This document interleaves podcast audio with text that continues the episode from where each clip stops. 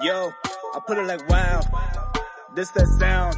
These oaks don't work hard like me. I hope they know by now. Bayo Bab, stand my ground. Bro, these money trees go overseas like Percy Tau. I make sure you stay around. Quiet when I'm under loud. No negatives allowed. Me positivity took a vow. I always play to win. Don't anticipate loss. Mind always in the clown, my boy. Never think about the drop. Never ever ever think about the drop.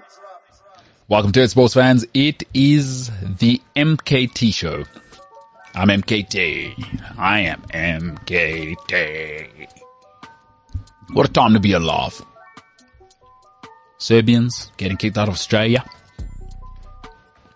I'm just a guy living my life, my laugh. If you're from South Africa, and I'm um, I'm a very content man right now in life. You know what I'm saying? Are you now? Very. I work in content and I am content. You know what I'm saying? Yeah, it's uh, work hard. And yeah, do that. And, and more. Work hard and more. You know And and we've worked hard. but we can work harder. That's the exciting thing. You know what I'm saying? It's possible to work even harder. Mm. But it's not, it's not enough to just work hard. 'Cause You you've gotta gotta- play hard. No. No, people say that, but no. Like, we have a fun job. We're already playing at work, you know what I'm saying? What I say is, you gotta be effective as well. Like, people get obsessed with how work hard, but how productive are you? You know what I'm saying? Mm. It's important to be productive. Like, people get caught up in what they call hunting alligators. Because it feels good to be busy sometimes, you know? Some people just like saying, oh, I just can't right now. What are you doing? I'm just so busy. No, but some people are busy. Well, busy doesn't mean productive though. You know what I'm saying? A lot of people confuse the two. It gets quite annoying for me because I'm like, you're not a grown up or what? You're not recording what you're doing. Do you know what I'm saying? Hmm. I don't think a lot of people do know what I'm saying because people get caught, all caught up in them, themselves being a victim of being busy and they feel like that means they're working hard. But life happens. No, no, life shouldn't happen to you. The, the more you, the more you become a grown up, you know what I'm saying? No, no, it happens No, no, you can control your life. to a point. It's just hard. Like, what can't you control in your life? Um, death, sickness. Sure, you can reduce the sickness possibility, but uh, you can, so you can control the factors of trying to manage sickness. But death, ah, like taxes. 475 billion and oh, hey, death is undefeated. Still going. The undisputed. Coming out of evolution. Planet Earth. If you're hearing that, that is compliments of Woolworth's ginger root tea. That's where all that energy is coming from. Mortality. you know what I'm saying? Death is undefeated. Undefeated. Never loses. Death and Father Time. Undefeated. Speaking of people who lose, I feel like we should just get this out the way now because I don't want to take a whole segment of the podcast. No, let's hear it. But uh, Djokovic, um, Wimbledon is saying, listen, No, you're joking. yeah, Wait, where is that? Is that Sky Sports or is that just some jamoke on Twitter? no, well, I follow all those, you know, sports banter pages. So I follow the Sport Bible. Okay. Oh, they're Um, not exactly journalists, but okay. No, no, no, not exactly journalists, but it says Novak Djokovic could be banned from defending his Wimbledon title. So first French Open, now Wimbledon. But is that a serious article? Uh, I- Or is that just them saying that? Because No, no, no. That's it's. Look, I'm not saying that they're a serious article, but they do get their their sources are serious. according to my sources, that's what people always say when they're, Yeah. you know, when they've got no clue what's going on. according to my sources. So I just want to get that out the way now. It looks like Djokovic has become. What do you call um in law when you? It's it's like a reference. Yes. I know what you're talking about. Yeah, he's set the he's set the bar of what all sports are going to con- are going are going to be now. Oh, I thought you meant he's become persona non grata. I don't know what that means. Oh, okay. I don't speak Latin. Oh, okay. Cool. So, oh, that's fine. yeah. So Djokovic has become like the standard of what all sportsmen are going to be held against in future cases of non-vaccination and COVID and participating in tournaments with lots of money. Novak. Yeah. Novak's Djokovic. so, but I said to you yesterday, Maybe he's born with it. maybe it's Maybelline. Um, but I said to you yesterday, this would happen Yeah. You did. because I, I know how corporations work. Mm-hmm. And the one thing the major tour cannot afford to be, because they're already always at odds with the rest of the tour in tennis. Like hmm. the, the tour doesn't like the majors. Like the ATP cannot stand the, the majors. Because the majors just think the whole tennis calendar is about them. But if you have a look at the end of the season, the fifth, in inverted commas, Grand Slams, the ATP Masters, right? and they hate the, the, the there's a very fractious relationship. So what the what the all the opens will do is or, or, all the majors is come together and say, look, we all have to be on one side, which all smart people do. Like if you if you going through the most with your family, right, or whatever it may be, if you want to lead, you got to get people on board. You, you can't have now Wimbledon making its own rules, and because you know what happens then.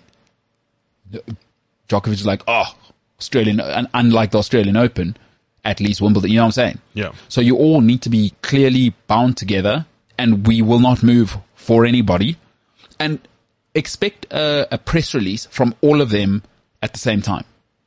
Yeah. So what? Wimbledon starting, then French Open. No, no, no. they- They'll do a one. So do you remember when the, it was the Super League that was proposed? Yes. And then um, all of the clubs released a, or like the Premier League, La Liga, um, and all those guys released a one statement at, at the same time. And remember how even Real Madrid, the way they announced it was Real Madrid and all the clubs, Chelsea, Spurs, they all released uh, their things at the same time because they're colluding. That's what the majors will do. So expect, I, I would say after Aussie Open, or maybe even sooner, just to, is, th- these are the rules now and this is what we're doing. And you can expect the rest of the majors to condemn, uh, officially Novak Djokovic's behavior, but they'll come out with a one statement across the board. But now will that be from the Tennis Association? No, no, no, no, no. From the majors From the themselves. majors, Yeah, okay. yeah, yeah. The, the ATP is they they aren't touching this one. They're just like, hey, we, we just want to have tennis tournaments. Yeah. Wild. Okay. Hmm. But I feel like at some point Novak it stops being interesting. You know what I mean? I know. I've lost interest. That's why I, thought I said let's just get out the way. Yeah. We don't have to spend a whole segment on it. No, no. Let's just. We don't. I'm over Novak. and here's my thing. So I have a few Serbian friends in life. I like edge. I don't like self-centered. Hmm. I don't like it. I don't like it. So um, good luck to Novak. Although he doesn't need good luck, he's probably worth what? $200 million? He'll be alright. Oh, he'll be fine. Yeah, he'll be fine. He's one of the richest people to ever live. He lives in Spain. You'll be alright. And somebody will want to play tennis with him. With Novak. what do you think? Like his brother. Is this when the Serbians start up their own tennis? The Milosevic Cup. Yeah, yeah. Yeah. Business opportunity. There we go. Oh, Yeah. Bunch of itches, eh? Yeah. Out there in Serbian land. So yeah. Now that that's out the way, We can get to football talk, you know what I'm saying? let's go. Rafa Benitez, he got fired. Hmm. Ralf Rangnick, it's all burning down. Man United are so bad. They're so bad. The Premier League, like some of these clubs, are really just it's it's a comedy club out there now. Like I read a stat this weekend on on Twitter that said the most impressive stat that they find hilarious is that Granit Xhaka in his five years of being at Arsenal has had to put out 16 apologies on his Instagram for whatever reason he's done. What a mess. how, how does he become the captain of Arsenal? And then how do you go from him to Aubameyang? That lets you know what a mess Arsenal are. You know what I'm saying? Yeah. I saw Aubameyang arrived back to Arsenal camp. I saw he, he had a word to say because people were saying he, he had a disciplinary issue at Gabon. Oh, really? And he said he dismisses that. He's come out and said That's not me, fam. But what does Gabon say? I don't know. Because are we going to really rely on the on the chats of a what 25, 26 year old footballer No, he's a bit older than that. with an what like thirty yeah.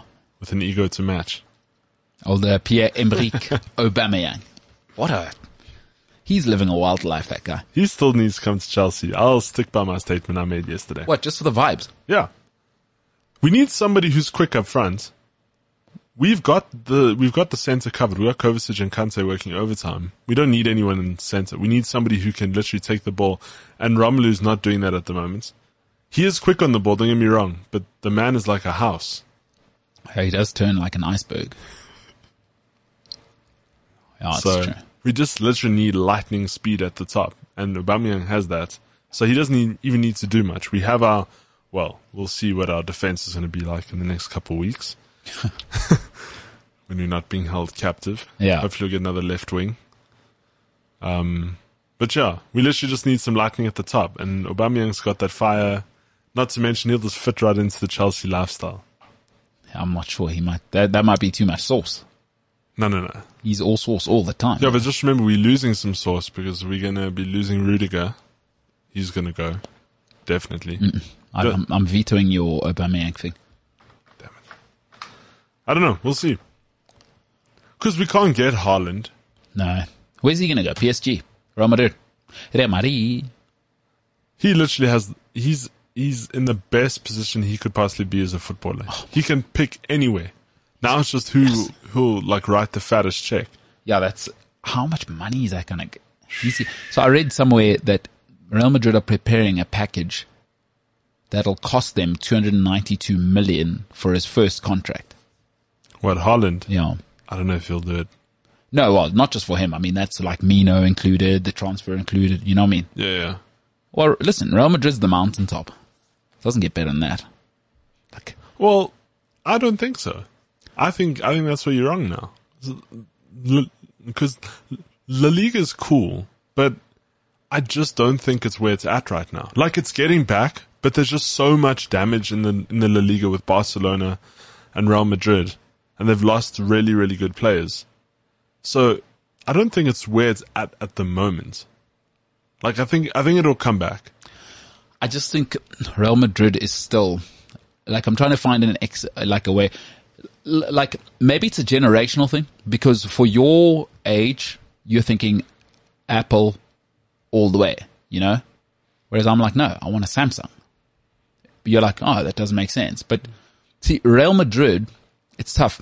13 Champions League titles. It's still, it's the nirvana of football. Like if Real Madrid want you, it's, it's so hard as a player Be- because also Real Madrid don't often come back twice. Like Yeah. it's not, it's not, they're, not Man United or Chelsea or these other clubs. You know what I mean? Is if, if you don't go when it's, we, we calling, we'll move on. No, but the thing is, you have people like PSG also knocking at your door, and PSG has always been a first option for many, many people. So not mean- just not just when Neymar joined. Yeah. So you think it's a money train now? Che- I mean, check where Ronaldinho went after Barcelona. Oh, he went to AC Milan. He was at PSG before. Uh, he was PSG before. Yeah. No, My look, l- listen. I Even think, Serie A is becoming. uh, look, I, I think some things are just those, that, that thing. I, I think it's kind of like if you think in music, like really, people could make albums at home and, and, and still go to Billboard number one. You know what I mean? But what do people like to do? Go to those massive studios and th- th- there's some staples that I just never, like Real Madrid's just, if they offer, you gotta go. I just I wouldn't because I've seen too many players go there in their prime and die. Yeah, because it's not for everyone. Eden Hazard, No, it's the biggest pressure in the world. Real Madrid is the biggest pressure in the world. Courtois, and even even they have great players who still can't shine in that team. Yeah, because it's Real Madrid. Because Real Madrid will tell you you can't come here and be average. We said Cristiano Ronaldo. Who's that guy I was telling you about yesterday? I don't know He was the god of what. of football. Could be anyone. Pele. I mean, No, no, no. Young, young guy at Real Madrid. Asensio. Who? Asensio. oh, but he's nothing. So good. Not at Real Madrid. Because Real Madrid will tell you, we had Luis Figo here. Come here, be mediocre. tell us about great players. We just had Cristiano Ronaldo and Toni Kroos. Sergio Ramos. I saw Newcastle's looking at somebody else, but I didn't even know who they were. I forgot. Botman. Oh yes, Yeah. Looks like that deal's done. is it? He'll play centre back. Yeah. Good. Dutch centre back. Newcastle should buy, they should just buy like a club. They should buy Arsenal. I was literally about to say by Arsenal. Yeah. Just That's buy them insane. out. Although the Arsenal ownership is so rich. as Yeah, well. yeah, yeah, yeah. You know Stan Kroenke, who he's married to. You know, it saddens me Hey, that do, do you know who Stan Kroenke's married to? no. So his wife is worth about $40 billion. Wow. Walmart. You heard of them? Yeah. Yeah. The Walmart daughter. Wow. Yeah. She got a slice of the pie. So is he like Stedman? No, because he's also worth seven billion. so slightly different. Stan Kroenke, he owns a couple of clubs. He owns the Denver basketball team, or no, Denver ice hockey team. Yeah. Uh, he owns uh, LA uh, LA This is the Denver Nuggets. No, that's basketball. Oh, sorry. You said hockey. Team. Yeah, and NHL, and then he owns um, LA Rams. They just won last night. Matt Stafford right now. They're doing it. I was actually watching ESPN two last night, and they were actually covering Afcon. Believe it or not, but it was terrible. How bad?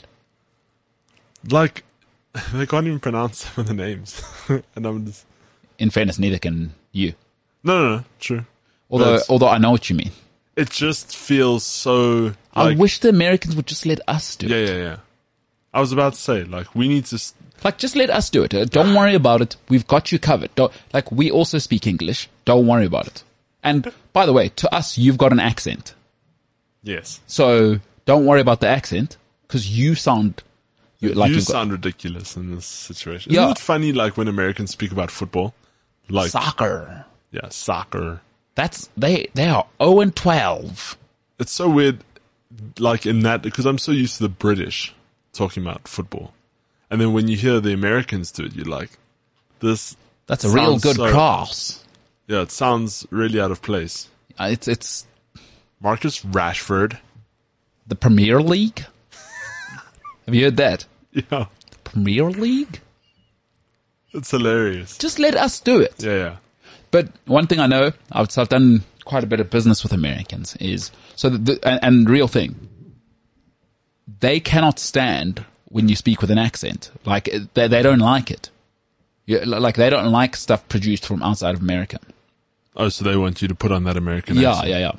Which is weird. Like, it's, it's authentic for us to talk about the football or for Brits to talk about the football. Cause like ESPN have that vibe going.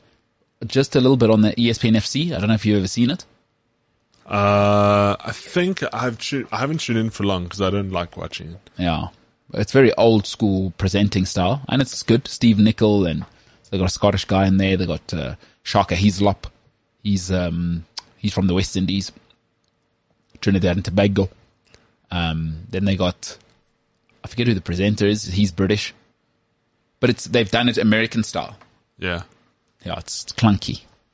I've always found ESPN's coverage of soccer very clunky because they try and cover it like they cover the NFL. Yeah, yeah. And it's two different things. completely different sport, different vibe.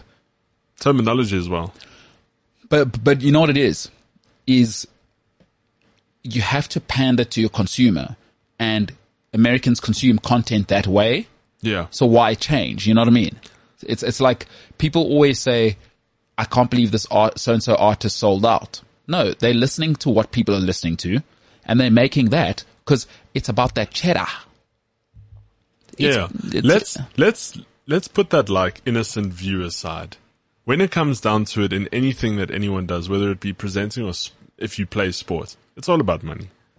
Yes, It's there's no other reason. it's a business, Yeah, it's not for the love of the game. It's not for everyone. yeah. When it comes down when it comes down to business, how how do you say it? It's bi- Toto. Toto. Why did you do that? It's business. This is business. I worked for a company once where we were doing productions, and we put our uh, like we were doing voiceovers, and they thought it was ridiculous that we put South African accent. Well, our accents. We had to put I had to ask the presenters to do an American style accent for our productions. And I was like, but then why are we doing this? Like, this is ridiculous.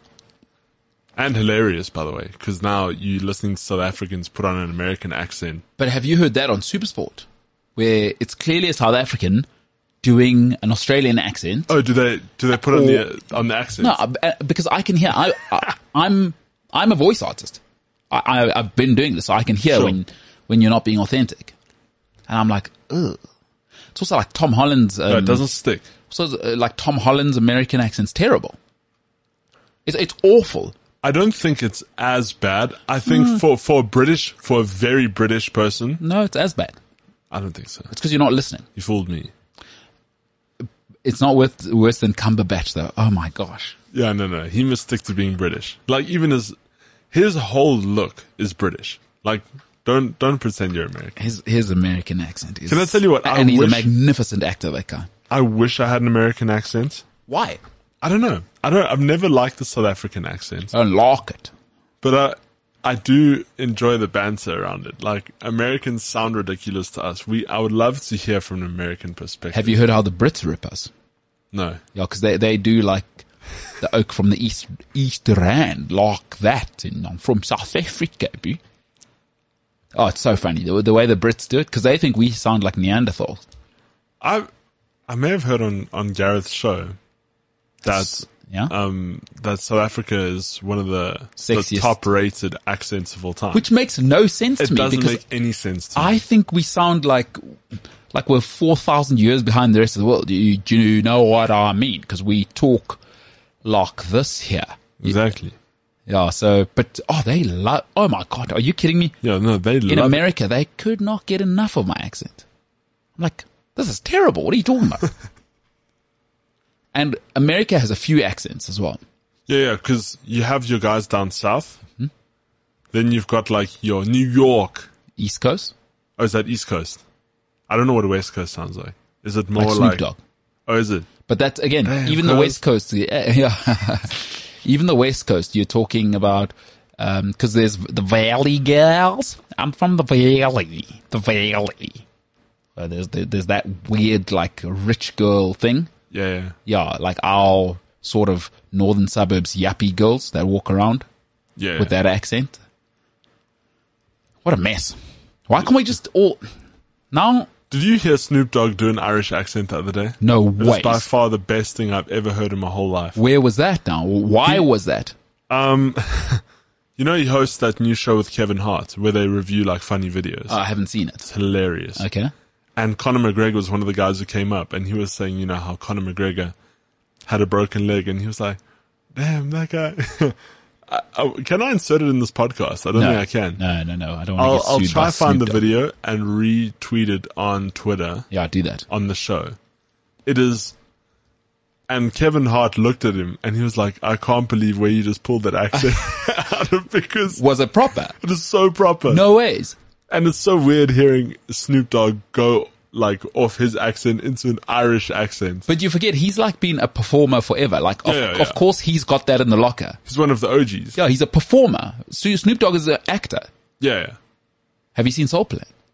I haven't. I haven't seen any of his films. I've I've been wanting to, but they're not out on any streaming services. Have you ever seen Pootie Tang? No.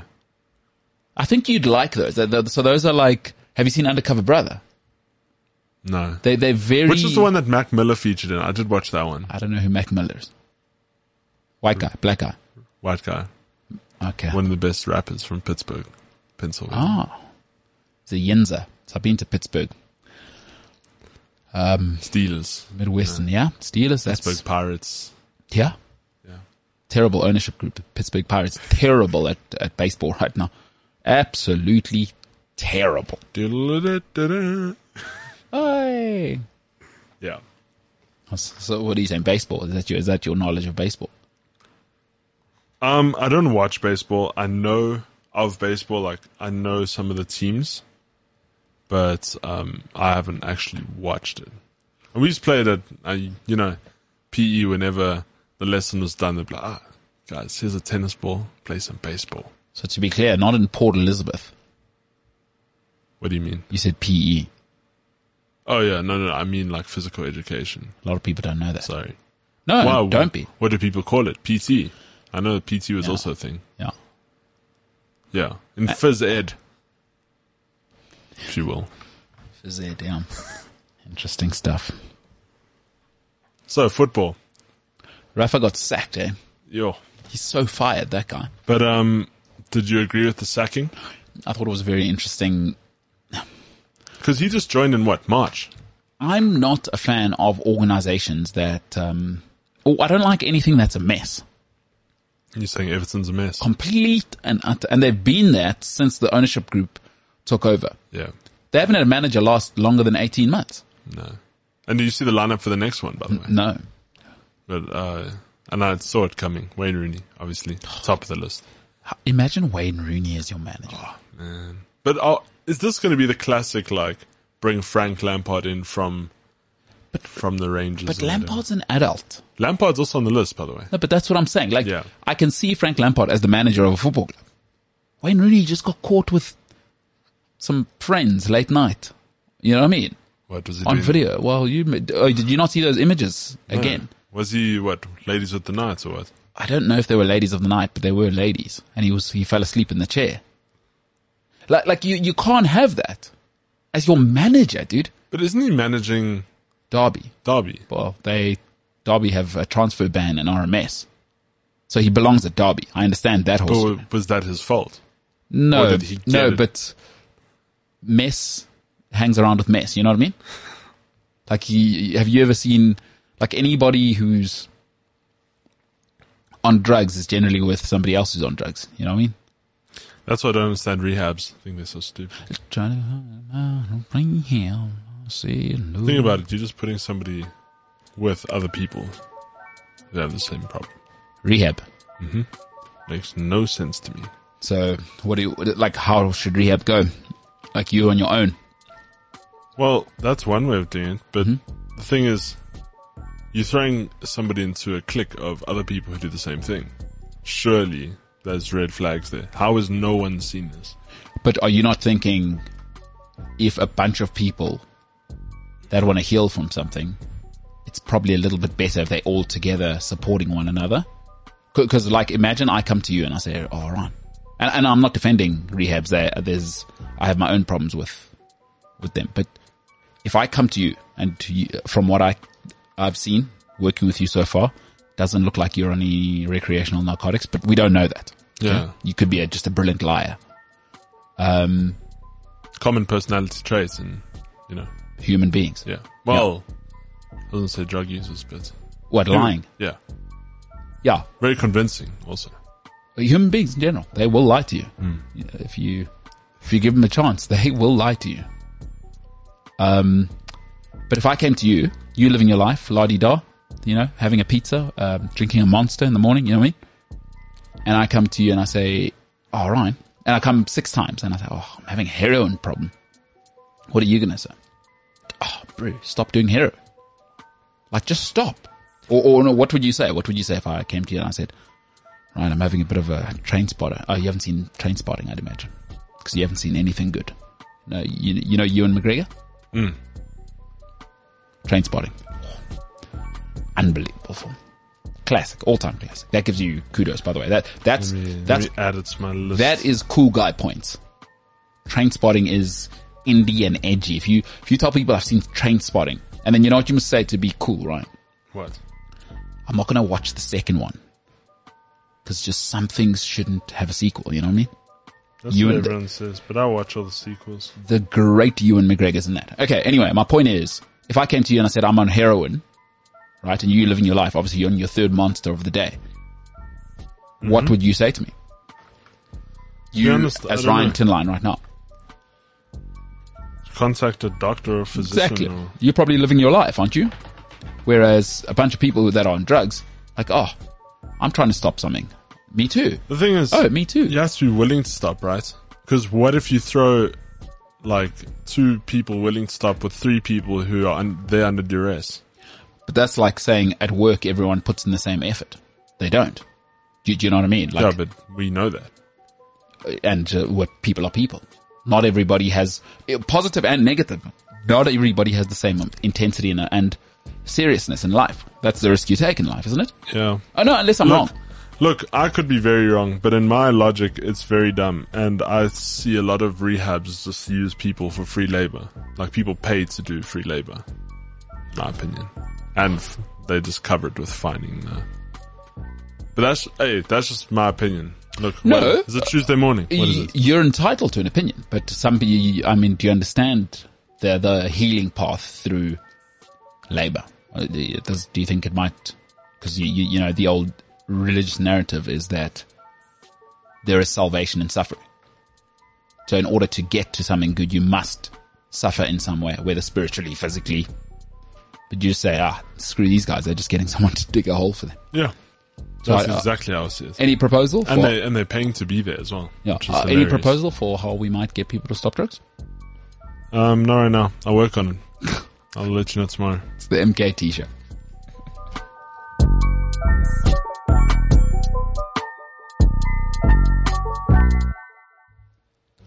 Yeah, so Rafa Benitez, no longer Everton manager.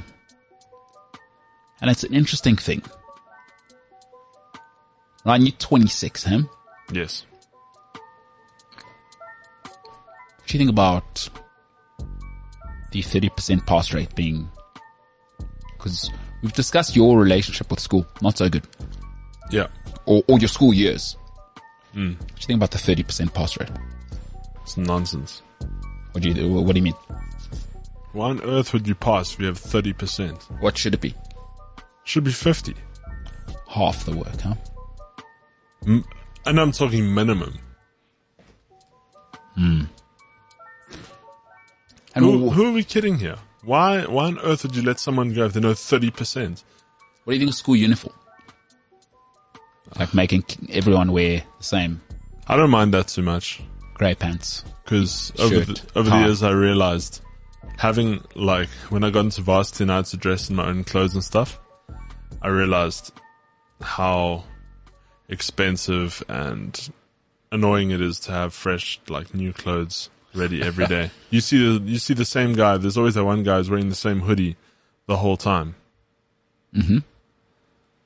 So school uniform, I'm not mad at, but I mean, they could modernize it just a little. So are you judging the guy wearing the hoodie, the same hoodie the whole time?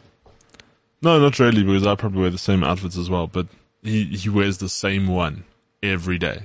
So are you thinking, where's your drip? Or are you thinking, No, I'm thinking at least have five, five hoodies on rotation, or two or three.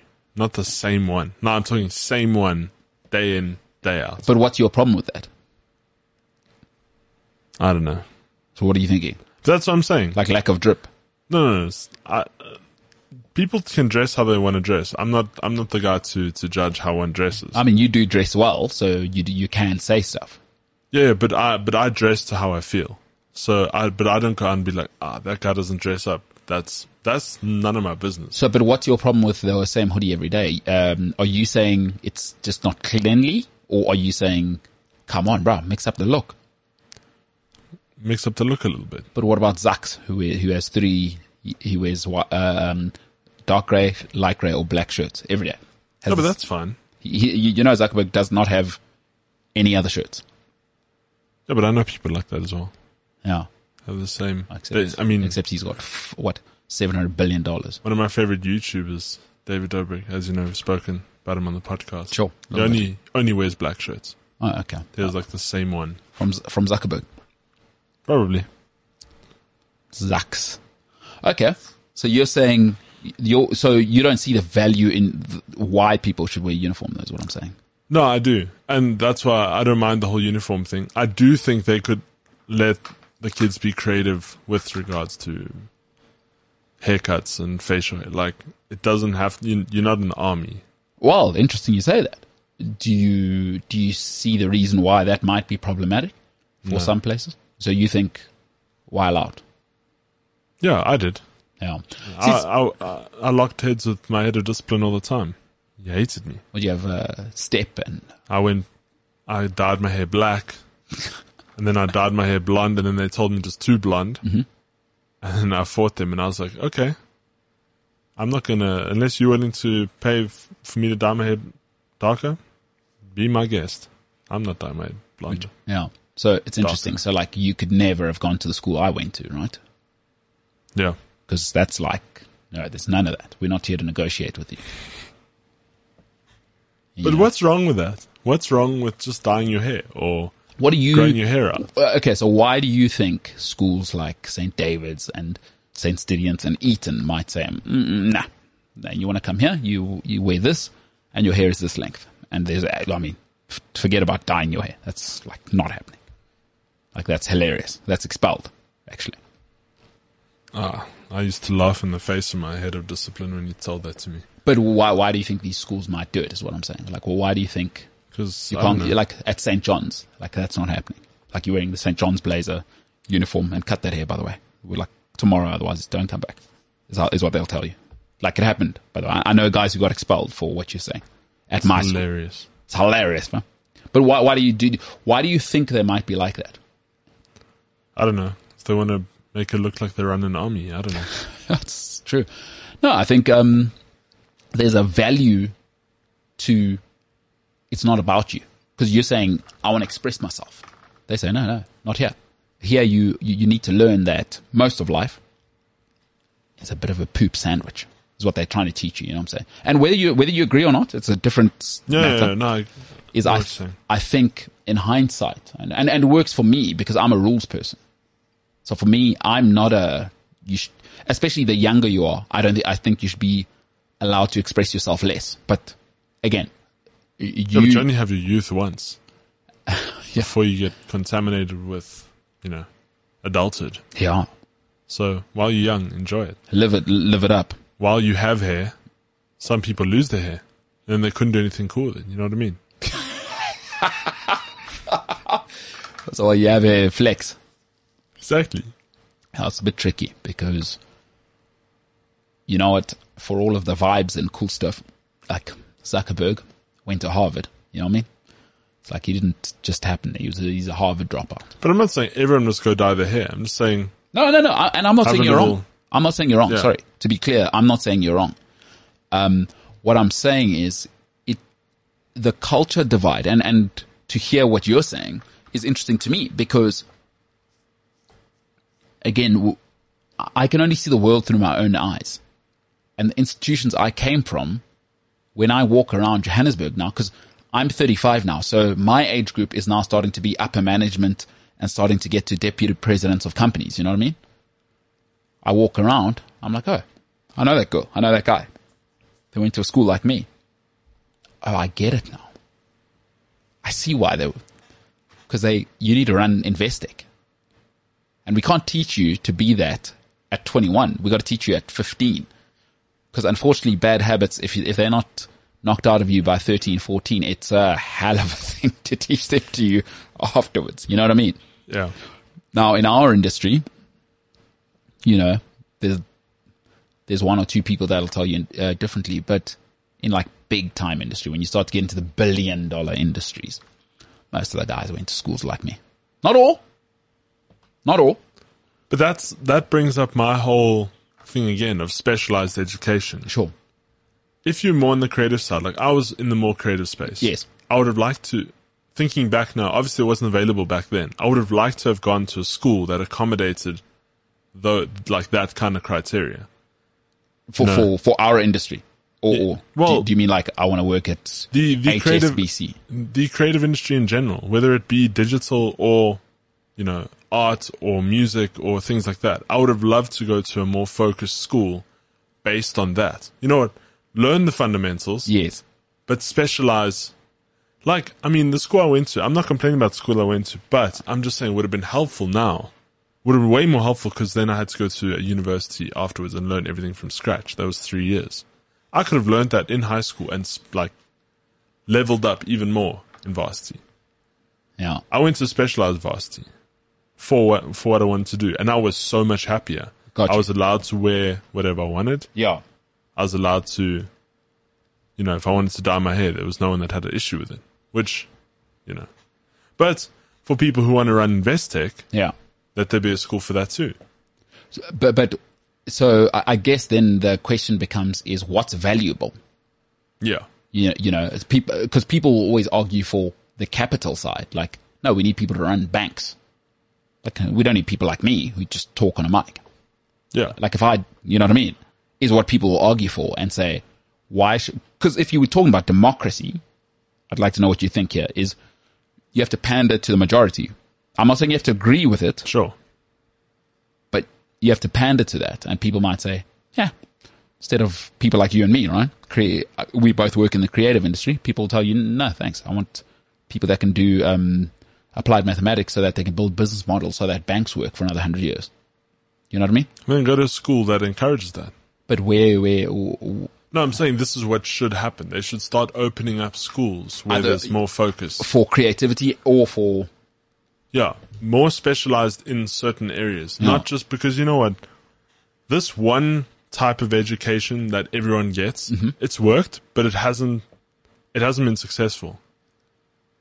And so I, I think if they wanted to actually make people, because there's a lot of people who don't even go to school now because of social anxiety sure. because there's different people. You know, people who are more in the creative space probably don't flourish as much as the people who, you know, enjoy the sport and are sports stars. 100%. And so they they get different treatment at the schools. I know because I was a victim of one. And definitely. And I, And- I was the beneficiary Yeah. of, of the other side. Yeah.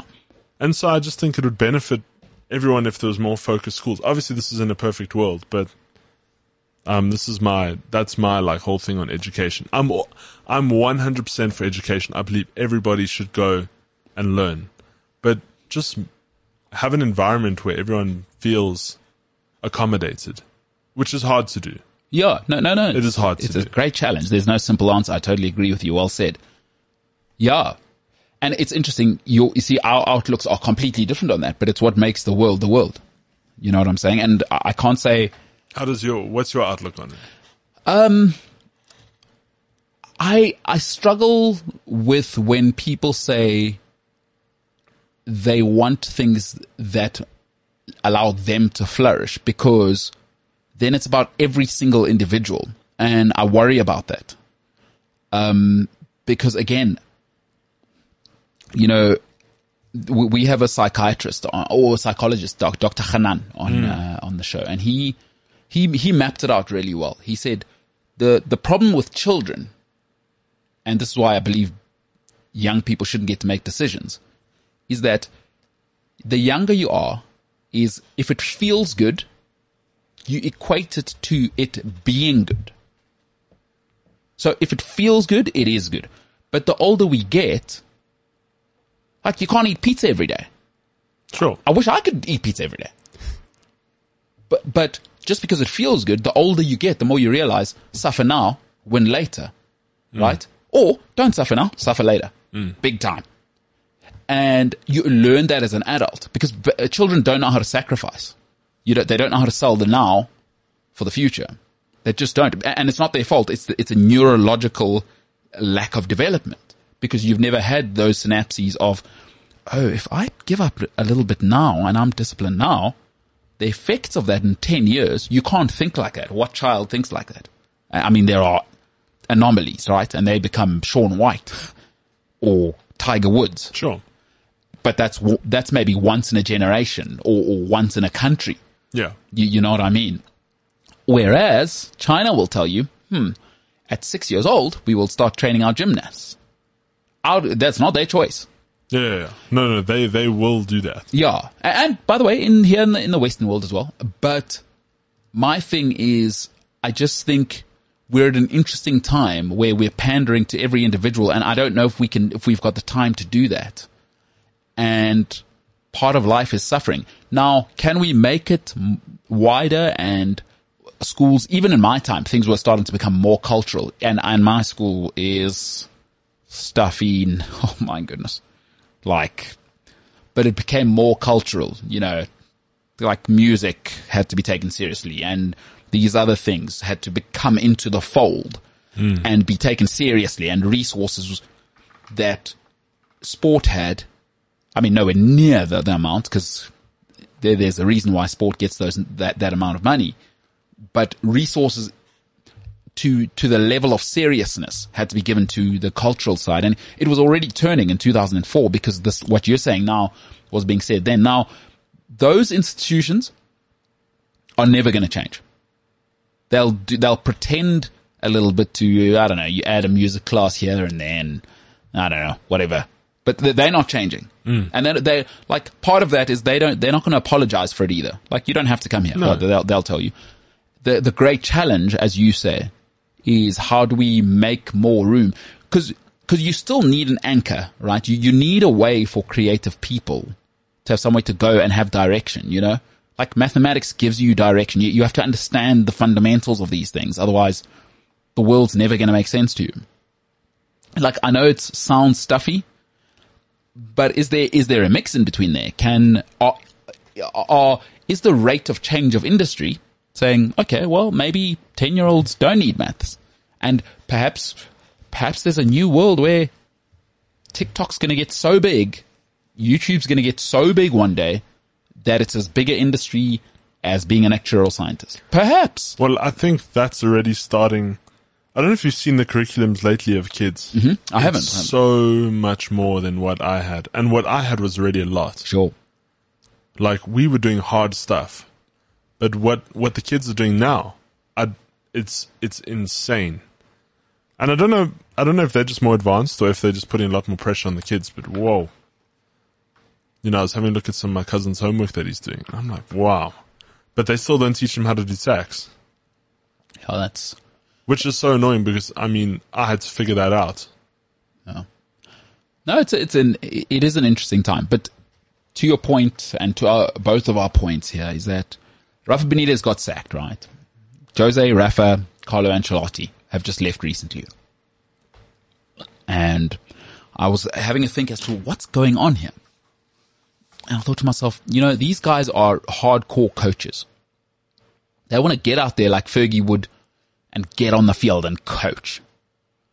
But I think it's moving to a new time. And as Ryan's saying is, it's a new era. And as, as I think everybody's hearing, 26 year olds are different now. It's not, uh, you, you can't be stuck in my day. The world, however slowly, however quickly, is changing. And you can either choose to embrace the change or buck the change. The world's going to change. The world's not waiting on you yeah. Uh, unless you're Hilton College, unless you're Eton, unless you're Oxford. Then you don't have to change. You've got all the money. You've got all the power. You don't care. Let the rest of the world change there. We've got our own industries anyway. We, we own most of the industries anyway. But at large, the world will change with or without you. There, now there are anomalies. Hilton, they'll never die. They'll be fine. St. David's, they'll be fine. St. Stephen's, they don't need the rest of the world. The amount of money there uh, is, is, is inbred in, in there. But the public schooling system will have to change. You know? And I don't think Everton and the rest of the Premier League has changed at the rate you have to because you can't be just a coach anymore. These new youngsters, I mean, the thing is, back in the day, Fergie could be hard on guys. Jose could be hard on guys because the, the guys would only get paid on their second contract. Callum Hudson-Odoi uh, is barely 20 and makes 150,000 pounds a week. He's barely played for Chelsea. That changes the profile of how you talk to Callum Hudson-Odoi. Cause you can't just talk to him any kind of way. You can't be Jose and be, you can't be Fergie. I tell you, I'm a superstar. What are you talking about? Whereas back in the day, Ryan Giggs only got paid his third, fourth contract. So Fergie could be hard on him, when you give men money, the ego. So it's interesting to me with this new era that coaches, the old school, Jose, Rafa, Carlo Ancelotti have struggled and almost been phased out of the English Premier League. And it's very, very interesting to me. As Rafa got sacked, I thought to myself, it's a new age, it's new attitudes. And those guys haven't kept up. But for Rafa, I think there was always something else at play. Look, I've always said this, you know, if you break up with your girlfriend or wife, there's an unwritten rule don't go and marry her twin sister. like, don't do it. You know, don't go marry her sister. Right? Oh, there's lots of people, lots of fish in the sea. And Rafa left Liverpool, no matter how long ago, and the Everton thing was just always no good. He was never going to be accepted. And as a football club, we know, I know, like, it's business, but fundamentally, it's all about the fans. If you, if you don't connect with the fans as the manager, it's over for you. I don't care. You could win 15 titles in a row. If you don't connect with the fans, it's over. Once the relationship with fans and the manager's over, it's over. It's over. I, like, I don't care what you're doing. When the fans are out, it's over. And the Everton fans, so many of them were just waiting for it to go wrong, like a little bit, because it's he's that Liverpool. Well, you can insert whatever forward four letter word you want to put in there, and that happened to Rafa, and it turned so quickly. Did they? Yeah, oh, because they were waiting. They they were. It's almost like after your uh, your partner cheats on you, you're just waiting for that one thing. You know what I mean? You you're you're on red alert, as they say. I don't know if I'm liking this whole um this new culture of mess up one game and you sacked. Mm. I know he's obviously had a couple of games, but I'm saying like, are these managers now on edge because they worry every single game that they're going to lose their job? And the thing is, you have to realize when you hear this on the podcast, when we talk about sacked, it's, I don't want to say it's damaged the reputation, but I'd say it's as close as because it's not that, you know, he's left the club. The first headline you're going to see, sacked. Yeah. And it's humiliating. I look for the older guys. I don't think so. I think they have enough money and enough rep for it not to No, worry but it's them. still- but it's still a, No, it's still. it's a uh, big hit to your ego. Like He's a club dumped me. Oh, he's a he's a Champions League winning La Liga champion. Yeah, He's not he's not some jamoke. He's not Sam Allardyce. He's proper. Rafa Benitez is football royalty. and I just think, look, as much as there are bad managers and there's good managers, I think having job security does help the manager in his job. He's not putting the players on edge to perform every every game because he might lose his job. But I mean, that's just my opinion. How do you feel about that? I- I think at the top end there just isn't that anymore. Uh, yeah, there's no security. Liverpool are a unicorn. Man City are, are a unicorn. No, but they're also very high profile people, and they also came in at a good time. Like they've been around Klopp and Guardiola. Yeah, and, and but but even then, there's no reason not to fire them. Uh, What do you think Man City care about Pep Guardiola? No, thank you. But what they care about is stability. They understand the value Of of, of doing because if you look how Man City have done it, they're not like Chelsea, and Chelsea are unapologetic at that's because what you have to be in life is consistent. If you want results, you have to be consistent, right? Agreed. Everyone at Chelsea knows you're on edge at all times. This is not the place to come and be comfortable. Man City have been very clear from up front. They, they even gave Mark Hughes time. They gave Hughes time. Mancini came in. They gave him time. Pellegrini came in. They gave him time and support. Klopp is sick. This is Jurgen Klopp's seventh season. Like people think Jurgen Klopp arrived yesterday. You must remember it took him five years to win the title. People also make it out like he arrived and it was 15 minutes, they had a cup of coffee and they won the title. It was five years. And So- Liverpool went from zero to 100 real quick. Well, I don't know if they did. It took five years. Do people realize this? It didn't. Five years is a long time in modern day football. No, it is a long time, but I'm saying from being terrible for 25 years when Jurgen Klopp got there Yeah. To being competitive within being, three years. Yeah. Yo.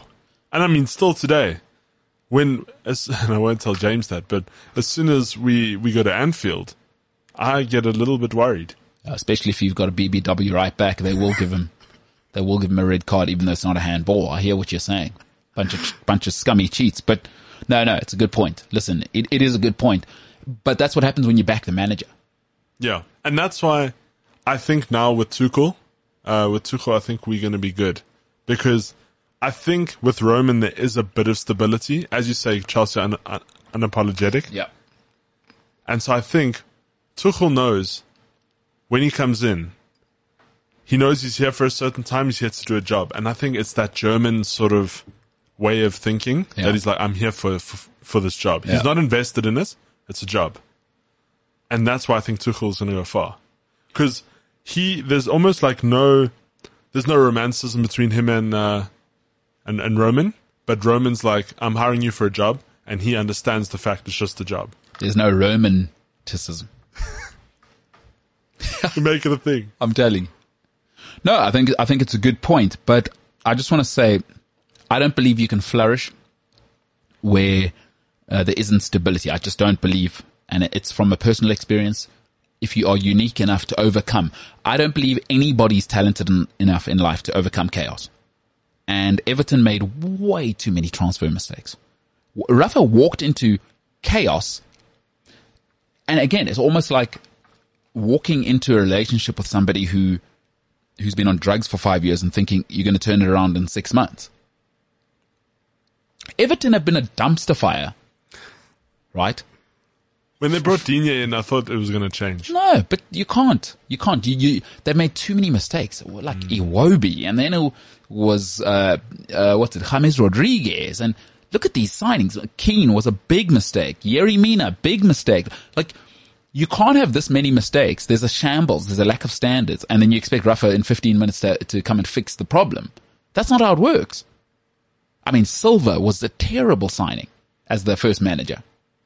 Terrible. That lasted two minutes. And then they went, they went off him. And now with Rafa Benitez, and it's his fault. It's not Rafa's fault. It was chaos. Nobody is talented enough. I always say this to, to people. When you're looking for your first job for young people, don't go for the most money. Ask the old employees that have worked there. What's this person like? Because what you need actually to develop is stability. You need to know that when you come to work, the air conditioning is going to work. The internet's going to work. You need stability. And Everton doesn't have stability and nothing grows where there's no stability in terms of human personnel. People need to feel secure. Enfranchised is the term. Everton's a mess. There's nothing Rafa, uh, prime Jose Mourinho can't fix Everton. Prime. I'm talking the Chelsea Jose Mourinho special one. You need stability. And unfortunately, if you go and, uh, if you, uh, I think I spoke about it yesterday, but the principles of scientific management speak of something quite, quite interesting. You know, in the past, the individual came first. But now in modern day society, uh, Taylorism tells us that the system must come first. And there's no system at Everton. The board, I don't know what's going on there. So that Rafa's now like is spaza shop. Well, what do we do? And Everton used to be consistent back in the day. Under David Moyes, I mean, they were a, a pillar of consistency. They were, and he took them to top six. So it's weird to see, New ownership. yeah. Bill Kenwright, the great Bill, Sir Bill. Uh, I think he's been knighted. Bill Kenwright, what a guy. How, this is a very good question. How, as, as a new owner, how do you get trained to handle such a company? Is, is it like handling any other company? Cause I, I can't imagine it being like No. that. Like, you almost have to hire somebody who's been in the game for a little while to come and, you know, Football's Bring- a different beast. bring you back down to earth. Because, Yeah, and football works in a certain way. You, you know, billionaires, the, the, the problem with billionaires is that they think, oh, I've been successful elsewhere. I'll just come in and do here what I did there. No, no, no. Like oil tankers and how human beings work is not the same business. so if you don't mind me asking, I don't. with with the Newcastle thing, right? Because you would think that they don't know how to run it. Is that the reason Amanda Staveley's there? Because she has experience in running. Well, no, she doesn't. So remember, she comes from an investment space. So she'll, she, what, what she'll do is probably get a, a football board, like with football people. You, you need somebody who has run football before. Do they have any connections into anything football, like on their on their management? I'm sure they do. Like uh, they- they've got all the money in the world. She was involved in the Man City deal as well. Man City being purchased by Sheikh Mansour. She was part of that consult. I'm sure they do. I'm sure. I'm sure when you've got that much money, you're, you're everywhere. I'm, I'm quite sure. But, but I think what, what will be important, and that's important, right, is you need football operational people. I have, a, uh, Ryan, I have a mentor who tells me this. Her greatest regret in her, and she's made hundreds of millions of rands. But she says her greatest regret, and still to this day, she says she cannot tell me the size of the check she will write to find an operational person, what they call a COO. They are impossible to find. Like people that just come to work and knuckle down and don't come to you, that they're coming to you with solutions and not problems. They're impossible to find. And even more so when you involve millionaire talent. Because the thing about football is you have to deal with them. You know, that they're human beings with tremendous power, influence. Hmm. You need people that know how to deal with these people. Like, Christian Bale needs somebody to handle him on a movie set. Precocious talent needs That's why they have handlers. You've got to have specific management. You've got to have people with networks in football. Because you've got to get transfers done. Right? If people don't like you, they're not going to do business with you, but there's a way, you know, still old school, but handshakes, you know what I mean? So it'll be interesting to see where Newcastle goes, but, uh, for that many years, I'd love to know what people think at the MKT show. Are they right to sack him? Is he past his sell by date? Jose Mourinho, Rafa, Carlo Ancelotti, my proposition is that perhaps that style of hardcore person is never going to work again. Think of the guys that are successful now. Pep Guardiola is an anomaly, but Jurgen is a player's coach, right? Tuchel, players guy. He's talking to his players. You see how he comes out, hugs his players. Well, Jose wants nothing to do with that. Get in the change room. We won. We expect that. It's an interesting time for football. And I, I'm not sure if we're going to see too many more successful, pure football coaches. Not, now you need to be a manager. You should be delegating it out. Interesting times. The MKT show.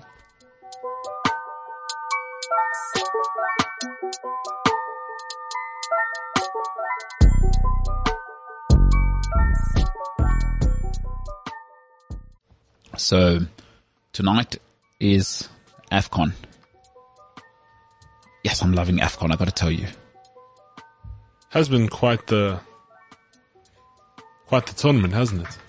Last night, both games that were on were biting our nails. Crackers. Cracker It was great. Cracker. Because I thought, I won't lie, when we were watching, I thought Cameroon would have it in the bag. Cape Verde, you know. They came back with a banger. The Sharks. Top pins. Are they?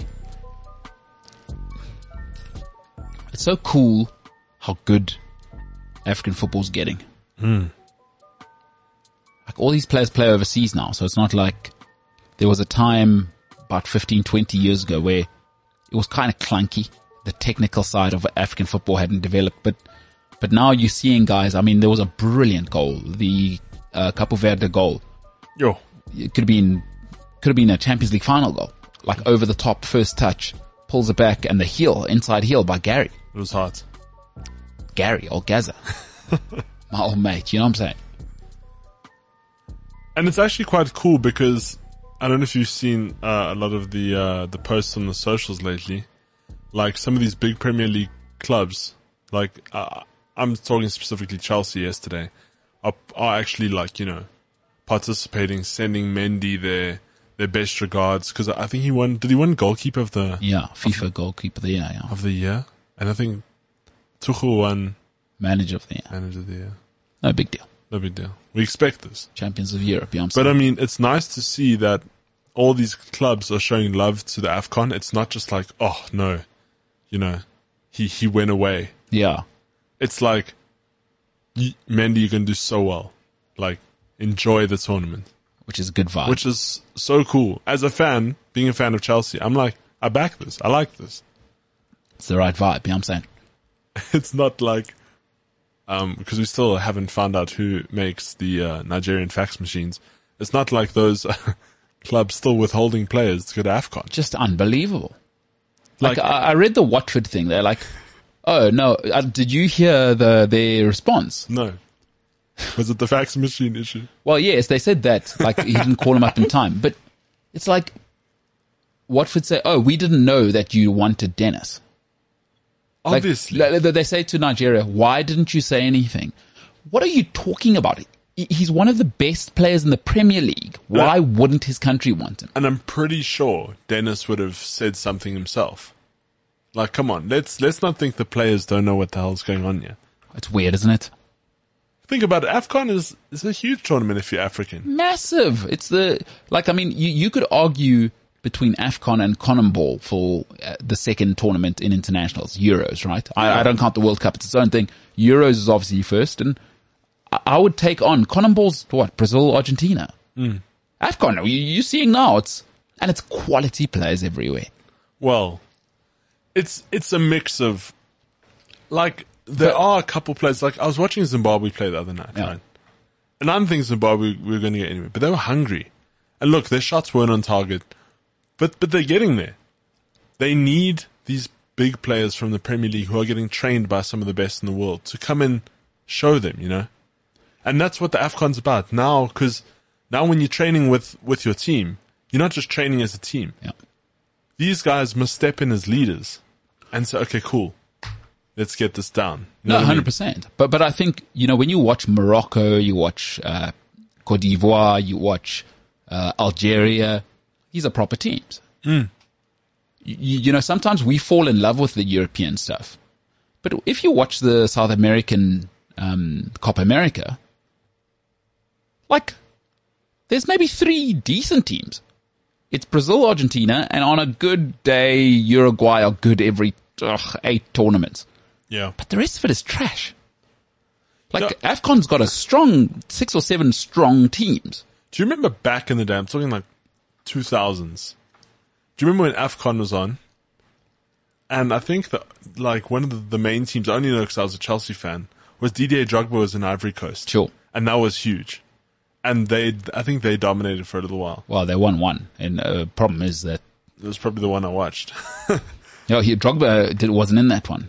It was Oh, Yaya? Toure in them. Yeah. But I'm saying like back then there weren't as many great players abroad, as you said, as there are now, Yeah, which makes it so much more exciting. And it's not all in one place. Yeah. Oh, like Zimbabwe have guys in the French league. You know what I mean? Like Nigeria have well, Nigeria is Nigeria. South Africa's obviously at home making tea and rusks. Never going to qualify unless we host. You know what I'm saying? Even when we host. What a, what a rubbish f- football team we are. What a bunch of rubbishes we are. Like, I blame our government. I'm sorry. well, you can't say that because, like, Put more money into sport. It's not that hard. it's not a money thing. We have the number one league in Africa, the seventh highest grossing league in the world.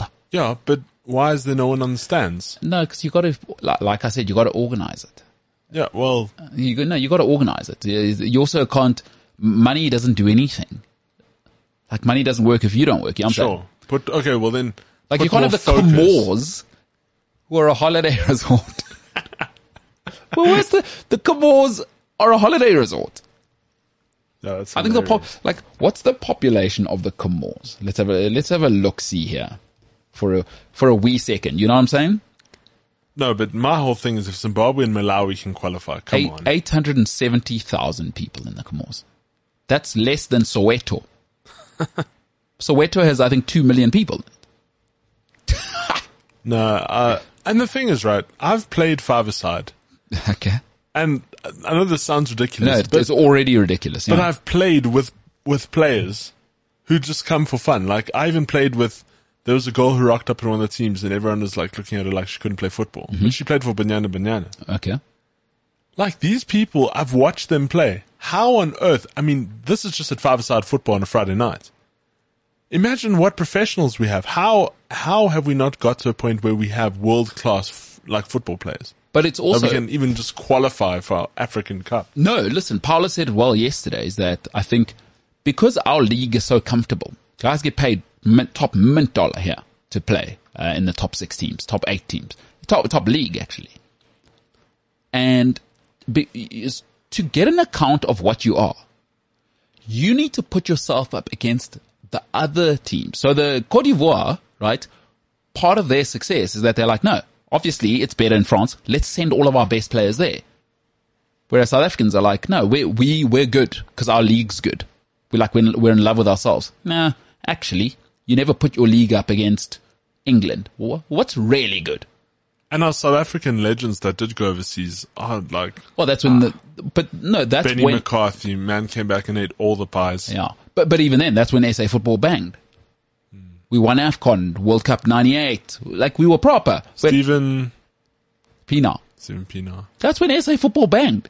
You know why? Because guys were doing it. So when Benny came back, I mean, obviously, the eh, eating all the pies was the end. But when Benny returned for Bafana, he was like, no, no, guys, at Ajax, we do it like this. And he knew the level. Because the thing about winning, and it's, it's difficult, I think, for people who are, who are not in cultures of winning. Folks, there's a reason Investec will always win. is that they put you around other sharks. Cause you, you winning is you have to stay sharp all the time. You, you don't, you can't go, uh, you know what? I'm going to turn it off today. I'm a little bit tired and a little bit sore. It's not how it works. It's not how Alex Ferguson worked. Winning is an everyday sport. It's an everyday thing. And in order to win, you got to be around sharks. Because only sharks win. You got, you gotta be a shark. And by the way, if you want to be the part of the winning shark team, you gotta stay sharp yourself. And then you get 15, 20 sharks around you. And then you see what you do. You know what I mean? Mm. So unfortunately, South Africa think, South, South Africa thinks it's a shark, but it's actually a goldfish. but, but, but a goldfish doesn't know it's a goldfish because inside the bowl, it's king. You know what I mean? In the land of the blind, the one-eyed man is king. And we don't know anything. We don't know anything. So these guys come back. You know, guys in the Comores, I would imagine, they're playing in the Liga E. That's another level, Paul. There's demands there. You can't be drunk driving there. You, you, you, you're doing that. You're not in the team. You know what I mean? And like you said, there's no hunger. Guys are comfortable here in South Africa. And the annoying part is, right, a lot of people will forget. In in the 2010 World Cup, we beat France. Which is what one of the most highly respected teams. Although that's Right when now. that's when Patrice Evra led a strike.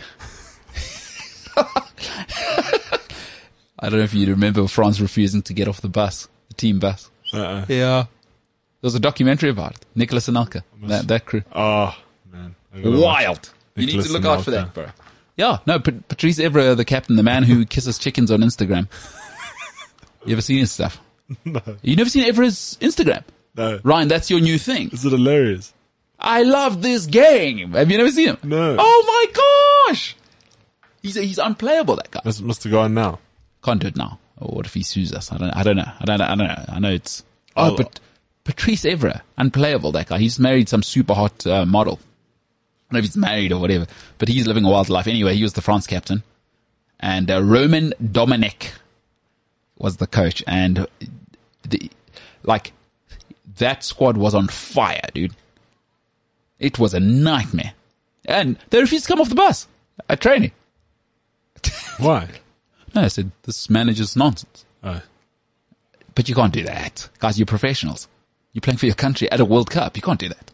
But we beat them. Oh, that's why we beat them. Because they were, they were busy burning down their own city. You know what I mean? Patrice Evra. That's what happens. You put Evra as your captain. I love Patrice Evra, but he's not a captain. You can't make him captain. Yo, when I heard Captain and Evra. Yeah. That's hilarious, isn't it? He's one of the gents who brings the banter to the football club. You can't have one of the He's lads. a lad. Yeah, yeah. Kind of one of the lads running things. You know what I mean? Like, so yeah, that was a vibe. Speaking of which, uh, Manchester United are in as big a trouble as I think we've all realized, besides Man United fans, the rest of the world's realized since Fergie left. Wow, what happened now? And I'll tell you what, listen, the draw against Everton, uh, Aston Villa, excuse me, is a good indicator of where they are culturally. People are starting to say Ralf is demanding too much from the players. Now that's being reported. That's coming from somewhere. It's coming from somewhere. It's, uh, it's not like, listen, chaos is the enemy of progress. I don't care how talented you are. You will not get out of chaotic environments. The number one thing, if you're going through the most right now, your girlfriend, your boyfriend is a chaotic person. They're drunk in the mornings. They're always shouting. They're always screaming. What are you doing? Can't, can't live like that. Can't make goals in a home where you don't feel safe. Nobody can live like that. Get out. Leave the, leave your clothes, walk out that door and never look back. Go to your mom's house and say, mom, I've had enough. Dad, I've had enough. Ryan, I've had enough. Leave. Because chaos is the enemy of progress. Manchester United and chaos, I think they've never ever seen. But the rest of us have seen since 2013 that you're a disaster. Just so you know. We've all seen. We, we know you're a disaster. You don't realize you're a disaster. It's because you can only see the world through your own eyes. And let me tell you what Man United are now. Is they are Liverpool from 1992 to 2019. Right? And what do you hear more and more from Man United fans are now? The first argument they go to now is their history. They'll say, yeah, we got 20 titles. Not what's Man United doing now. No, no, no, no. no, no, we, cause here's the thing about life. Some people are busy making history. Some people are busy talking about history. You got to pick who you want to be. And sadly for Manchester United, it's now we're moving into uh, year nine where you're just talking about history. And very, very soon talk gets boring because Nokia were talking about history. BlackBerry were talking about history. As Steve Jobs did that now famous speech, they all laughed. Who the hell would want music on their phone? What is this guy doing in his stupid turtleneck? They said. I remember it. Go and look up the news headlines. I was alive. Nokia laughed. The whole of Finland laughed as Nokia was decimating the market. BlackBerry. Remember, BBM. BlackBerry. Still haven't changed their interface, by the way. I saw somebody with a brand new uh, BlackBerry the other day. I thought, oh wow. I wanted to make the the classic 90s dad joke, like, hey, 1999 call, they want their cell phone back. But anyway, BlackBerry has new phones, by the way, new units rolling out. They've shut down. Oh, there is, but this person had a new BlackBerry. No, I think they've shut down the older Oh. models. So now officially, there's no like. Do you remember how Microsoft withdrew support for I think it was Windows XP or whatever? Uh huh. Yeah. So BlackBerry, it's officially shut down. I think as of the third. The support or, so, so does BlackBerry no longer function at all No. as a cell phone? Unless uh, they've brought out something new, Okay. which you're talking about. Well, But all the older models are officially done. So, So they can't. If they update their phone, it'll just. but what happens as you laugh and you get stuck in and you fall in love with yourself, which is what Man United are, you forget that Man City are Apple. They are here and they're here now and they've got all the resources. And I tell you what resources do while you're getting, while you were the smartest person in 2013, Man City said, hmm, I wonder who the smartest person is now. Let's go get that person. And then they go, are you still going to be smart in 10 years? Probably not. Let's go get a couple of people who'll be the smartest people in 10 years. Get them in house. We want to run football like that. Roman Abramovich, while you fall in love with yourself, wasn't mucking about. Who's the smartest person now? Like to get them, Jose Mourinho. All right, let's get some other people as well. You know, let's get Michael Essien. Let's get these guys around. Dynasty. Man United have not changed since Fergie left. That's crazy. They all laughed at Steve Jobs. Folks, some of us are busy making history, some are busy talking about it. Man United forgot that winning is an everyday sport. Alex Ferguson didn't win because he was Alex Ferguson. Alex Ferguson won because he didn't make it about himself. He made it about Man United and winning first. And you have to be deliberate about that. Telling me about your history as Man United is interesting for about the first two minutes and for the bants. But winning is not a banter culture thing. Steve Jobs, we now know, lived at his office. Like as the stories, if you haven't seen the documentaries, are I'm that way inclined. I love Howard Stern. Live at your office, live your work. But okay, that's not for everybody. Let's not go on about that. It's, it's not, winning's not for everybody. And Steve Jobs showed us that and Man United are now realizing, bloody hell, this Ferguson guy was quite something, actually. He was quite something. But you've got to be deliberate about winning. There is no more culture at Manchester United. And you've made too many mistakes now. The problem with mistakes, and I, I, I do like consequences in life. I, I like consequences. So I like discipline. Is that the problem when you make mistakes over and over and over and over is that your repeated behavior becomes your character. Man United have now become a clown show because Maguire, Schweinsteiger, Angel Di Maria, Anthony Martial, Paul Pogba, over and over and over, you're bumbling. Now you got a bunch of people at Man United that Man United don't want. And Man United, by the way, the players know you don't want them. The players know they're not delivering. You're not going to lie to the fans. Man United fans can see. That's not Vidic. That's not Ferdinand. Like, we're not old. There's Man United fans who saw Nemanja Vidic live every week. They fill the stands. Those guys don't give up their season tickets. 80% of, of Old Trafford will be the same people for the last 30 years. They can see that's not Roy Keane. They're like, Fred. They can see that. What do you think? You're going to lie to those people? Your fans are a part of the culture and Manchester United are so in love with themselves. And just listen out with Man United fans, what they're going to tell you. Next time you're chatting to them, they'll tell you 20 trophies. That's when you know it's desperate. Since 2013, by the way. We hear it from Senzo all the time. Of course, because what else has he got? Yeah. What else do Man United fans have now? Because you know what? Now it's unashamedly clear. And, and Ryan, let me give you an example. And I've had it in my life. I don't know if you've had it in your life. I always say to people, you know, it's always easier. And I had this because my sister was uh, in in Cote d'Ivoire. It's always easier if your sibling is successful, but they're over there. They live in Cape Town. Because if your siblings are successful and you see them at Sunday family lunch every Sunday and your mom and dad talk about their new promotion, their new beautiful wife, their new, you know, ring, their new car, their new, it's like, oh, not again. Now it's awkward for Man United because Liverpool are doing it now. So it's not like, you know, it was easy enough when it was Chelsea, but now Man City and Liverpool are doing it. Oh boy. So not only are your failures highlighted, it's like, oh, now it's a direct, you look across the street, Man City. Oh no. You know what I mean? Yeah. Like imagine your sister, Ryan, she comes home, let's just say she was boss lady now, she's the CEO of a company and you, things aren't going well for you in life, let's say, you know? She's a beautiful husband, new ring, you know what I mean? Next week, her beautiful kids, they're in private school, you know what I mean? And now your parents, you, you know how parents are. Why can't you, oh, that's Man City now for them. You know what I'm saying? Man United have to see Man City. They have to watch Man City every day. They have to watch how it's done properly. Pep Guardiola piling on titles while you go the opposite direction. It's all good and well for you doing well. You winning a trophy here and there, but it's barren. It's been 20, 2030. It's hard to it's hard to hear that Manchester's blue. Well said.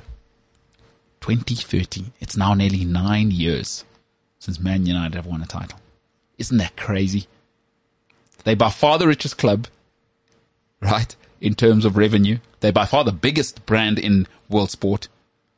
And they basically Liverpool now from the 90s and the noughties. And it's funny because the fans are still having trouble to adapt of being the losers It's hard, isn't it? because they've come from such a such a vengeful past. Like they're so f- they're so used to winning and being like the big club to throw their weight around. Now you have these big ego Manchester United fans with nothing to brag about but you know twenty trophies. well said. You know, it must be really hard for Man United fans. And I think acceptance is the beginning of healing, right? Back in the day, they used to win the league title by December. Yeah. Now it's January. They're out the top four race. Not out of the league title race. Yeah, yeah. They are out of the top four race. They're Leicester with a budget. That's what they are. They're Aston Villa under Martin O'Neill. The last nine seasons, Man United have been in the Europa League five times. They're more of a Europa League club than they are a Champions League club now. In the last decade. They don't like to hear it, but, but that's the truth, fam. And so many Manchester United fans have got that logo tattooed on them forever. A- And I don't think we're being bants. No. Like the data's here now. And but that's that's the sad thing, like that's why the fans are suffering. Because you know, everyone's so used to smack talk. But when you when you're hitting someone with facts, it's a whole new level. Sad. If you're Man United, for the rest of us, it's it's outstanding. It's hilarious. Like I, I, every time, I, every you know, there was a chant. Did you see the Aston Villa Liverpool game? I mean, Man United game. Uh no, I didn't but it was it what two two. Yeah, uh, but Coutinho had a chance, and uh, th- that brilliant young player uh, who scored the first one for Aston Villa got in the way because you. Oh, Coutinho had a chance to make it three two. On, on the edge of the box, um, I forget this young man's name. Brilliant young player for, for Villa. He scored the first goal. Um, oh, I would have loved it if United had lost. But the reality is that the culture is gone at Manchester United. And now, just from my own life, let me tell you something about making lots of mistakes in life. Let's say you make one mistake, right? Build in twice the time to fix it. Right? So if, you, if you make mistakes for a year, it's going to take you two years at least if you're disciplined to fix those. If things go perfectly, which with human beings they don't.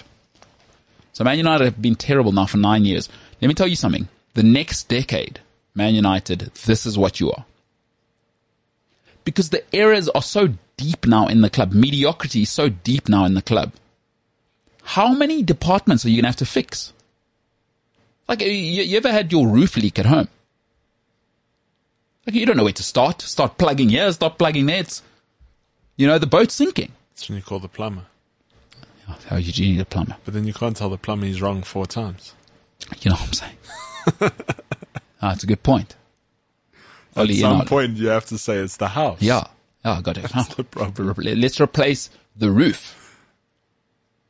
And Man United in denial. Yeah, he says, no, no, no. Get out of here. I'll get another plumber. Yeah. Yeah. That's exactly, that's a great analogy. There's a hole in your roof, but you're saying, no, man, fix the piping. It's the piping. The pipes are leaking. No, no, no. There's a hole in your roof. We can see it. No. And it's the homeowner telling the plumber he's wrong. Exactly. Bro, It's a great you. analogy. I don't know why we don't. we should be analogy experts. Yeah. We should get out of the content business go into just writing analogies for people. Or just making Manchester United memes. They're hilarious right now. Yo. And I, I, I wanted to seep into your veins if you're Man United fans. You are mediocrity now. That, that's your life now, but expect it because we are in year nine. 2003 Fergie left. Uh, sorry, uh, 2013 Fergie left. It's 2002 now. You're not doing anything this year. That's nine years of mediocrity. Expect it. It's going to take a decade to fix your errors.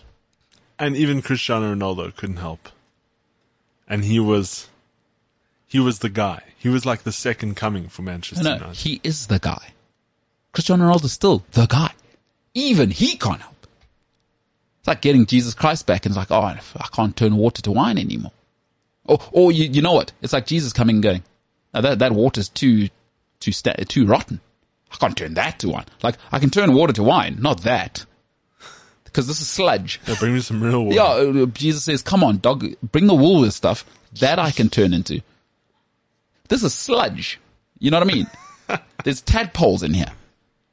How am I supposed to work with that? I'm Jesus Christ. Trying to save the tadpole. Even Jesus would go, United needs saving. Like, I, and I can't do it. There is no salvation for this mess. But I I think that's a reality in life is that the problems are across the board at United and that's going to take a couple of people to fix it. But now, your opinion, where would you start? New board? No, So where, where do you think the issues, where's the leak? so new board doesn't solve um, a problem. What you need is who's the manager? So you're saying they first need to find, first and foremost, stability in a manager. And you have to, um, unlike they, I don't know why they fired Ollie. I really don't. Because what's the point now? You're going to be mediocre and have to start again. Yeah, also, I'm kind of getting tired of United hiring fall guys. like, take responsibility. You know what I mean? So what I would have done with Ollie is you're supposed to stick with the project. When they hired Ollie, I said, give him five years and it's going to be painful because now you, you've restarted the clock, by the way, because you can already see Ralf is coming in and saying, and Ollie bought a few, five or six guys, right? No, that doesn't work for me. Oh no, now we have to start again. What? This new coach wants us to try hard. No way. That's not what Ollie said. It's like when Lampard came into Chelsea. You know what I mean? Lampard came in, it was fine with the kids. Lampard bought Ziyech and the bunch. They said, no. No, no, you're not the guy. And that's where it is now. So for me, I would start brand new manager, but you have to give him five years. Cause like, Ryan, somebody gets divorced from Ryan Tinline and they come to me now. I got to give it some time to shake out all of the mistakes and the trauma from Ryan's relationship before I start judging our relationship. You know what I'm saying? It doesn't, you don't just come in, she's perfect, we move this thing on. She's going to want to talk about her ex and, yeah, he was saying this and that. I got to put up with that before we get rolling. Man United are not willing to do that part because that's the painful part in a relationship, right? It's like when somebody moves in, they put your socks in a different place because her hair dryer has to, you know what I mean? And that's painful. People don't like change. Not at all. And Man United, I wonder if they're too big to, to change. It happens. Interesting. It happens. So what are you saying? They must down downsize the downsize the budgets? What are we? No, get somebody who knows how to run a juggernaut. Or, or, just wait it out. So who who in your mind is first in line? Bloody hell, it's a good question. And I'm not and I'm not even saying like who's available. I'm saying outright across the board. If you could pick anyone from any club, who would you bring in Right now, right now? Pep Guardiola. He's the only man who could save it.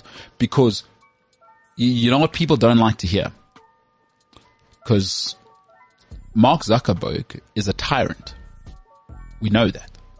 Elon Musk is a tyrant. Winning needs a tyrant. This nicey nicey Paul Pogba doesn't work. Because I know what people think is these new age, and you're a different generation, right? And I, people want to feel good at work. I was speaking to somebody very successful this morning. And I said, the problem with winning is that it's not an individual thing. You have to force people to want to win. You, you can't let people decide they want to win. Think of everybody you know who's ever been successful. You gotta force people because if you leave people to themselves, they want to be comfortable. And winning only happens when you're uncomfortable. Because everyone's trying to win. Who's willing to stay at, at uncomfortable the longest? That's how you win. Mo- 99% of society doesn't want to be uncomfortable. That's what Fergie was great with.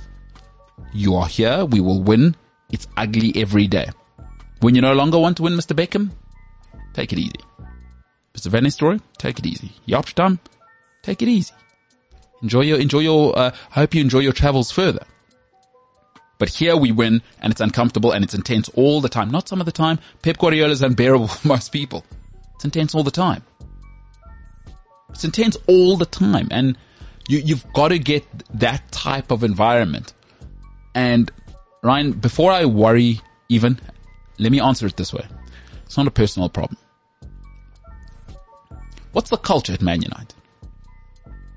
Because what it is right now is mediocrity. Vibes. Got Paul Pogba. We're winning. Because what do they keep releasing even in the press?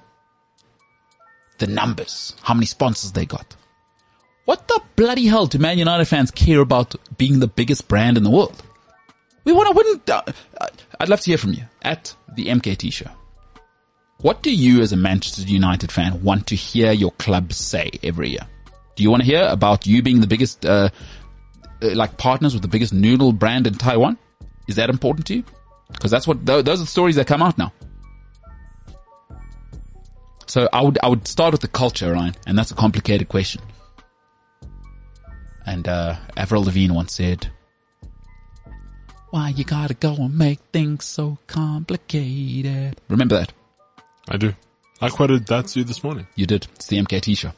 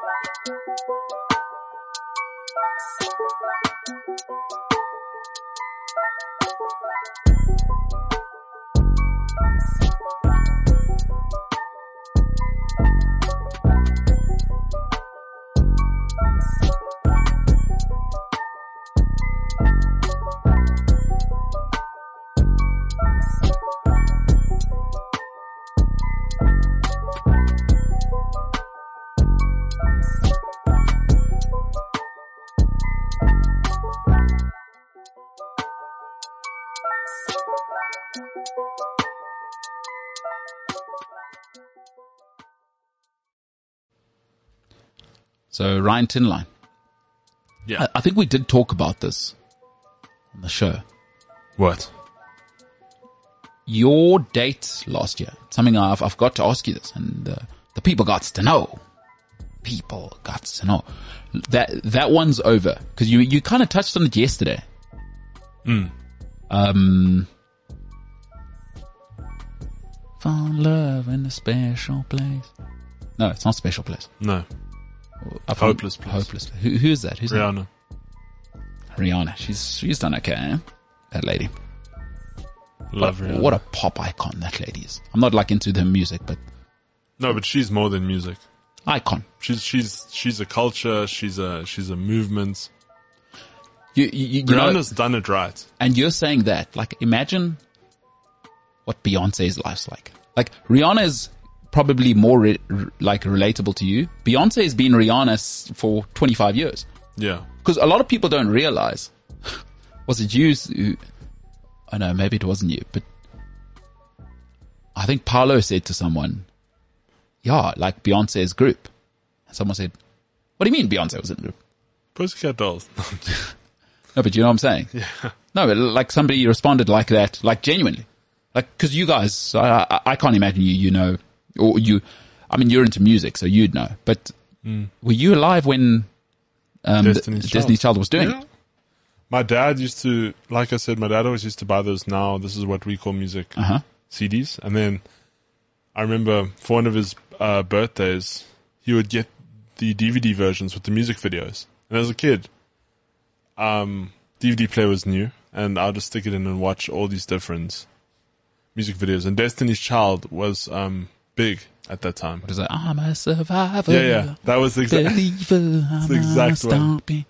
I don't know the lyrics. I always just sing. Kind But I mean, it, it was so normal back then. You also had like NSYNC, who JT was a part of, it's gonna be me. and a lot of people don't know he was in that. Yeah. But Beyonce has been what Rihanna is now for 25 years. Yeah, you see, I I think Beyonce was good at what she does, but it was never her music didn't appeal to me. Like there was maybe a couple, but it wasn't anything for me. But Rihanna was yo back in the day. She was with it, and her features were incredible. And the thing is, she makes just the right amount of music, and stays off the off the face of the earth. Like she doesn't make big noise on social media. She lives that like low key lifestyle. Like no one knows what she's up to. Jay Z's money must be so long. Because she's Roc Nation still, or what? Uh, Rihanna. Rihanna, I'm not sure. I'm sure she would have opened up her own thing by now. Even if she isn't. Like, just off her first five albums, can you imagine the money Jay Z made off that? Yeah. Hey, And then he had Kanye, and oh my god. it's business. He's business. He's a businessman. No, it's I wonder what he does with this cash because he had that he had the a bit of an oopsie with Beyonce. Some yeah, he he was playing with uh, twelve men on the pitch, if you know what I mean. yeah, and then Solange apparently, yeah. Well, there's that video. Have you seen it no. in the elevator where Solange? eh, Did you watch Family Guy? I do watch Family Guy. They, they do an incredible parody of that. Where, I'll look it up. where Peter's also in the lift.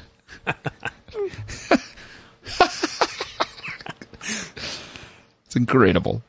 It's incredible. Yeah, Jay Z. Shout out to Beyonce, Jay Z, Rihanna, Drake. Thing Hot is, right? You know, hot sauce is selling around the world now because of Drake. I was reading this morning on social media. I told you, you started a trend. I didn't start a trend. What do you mean I started a trend? Well, why are you saying that?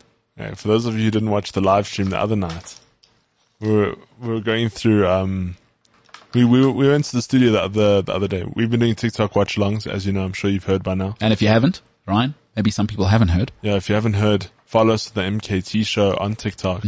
Tonight, I think we're going live. Mm-hmm. Yeah, again. you better believe it. Senegal, Malawi. So by the time you hear this, just as soon as well, you're already through the podcast. You know what I mean? Oh yeah, I, I do know what you mean. So just uh, you know, look for the MKT show on TikTok right now. Follow us. Yeah. drop a comment on some of our videos if you want. We have some very entertaining stuff. And um, yeah, we're gonna go live at five.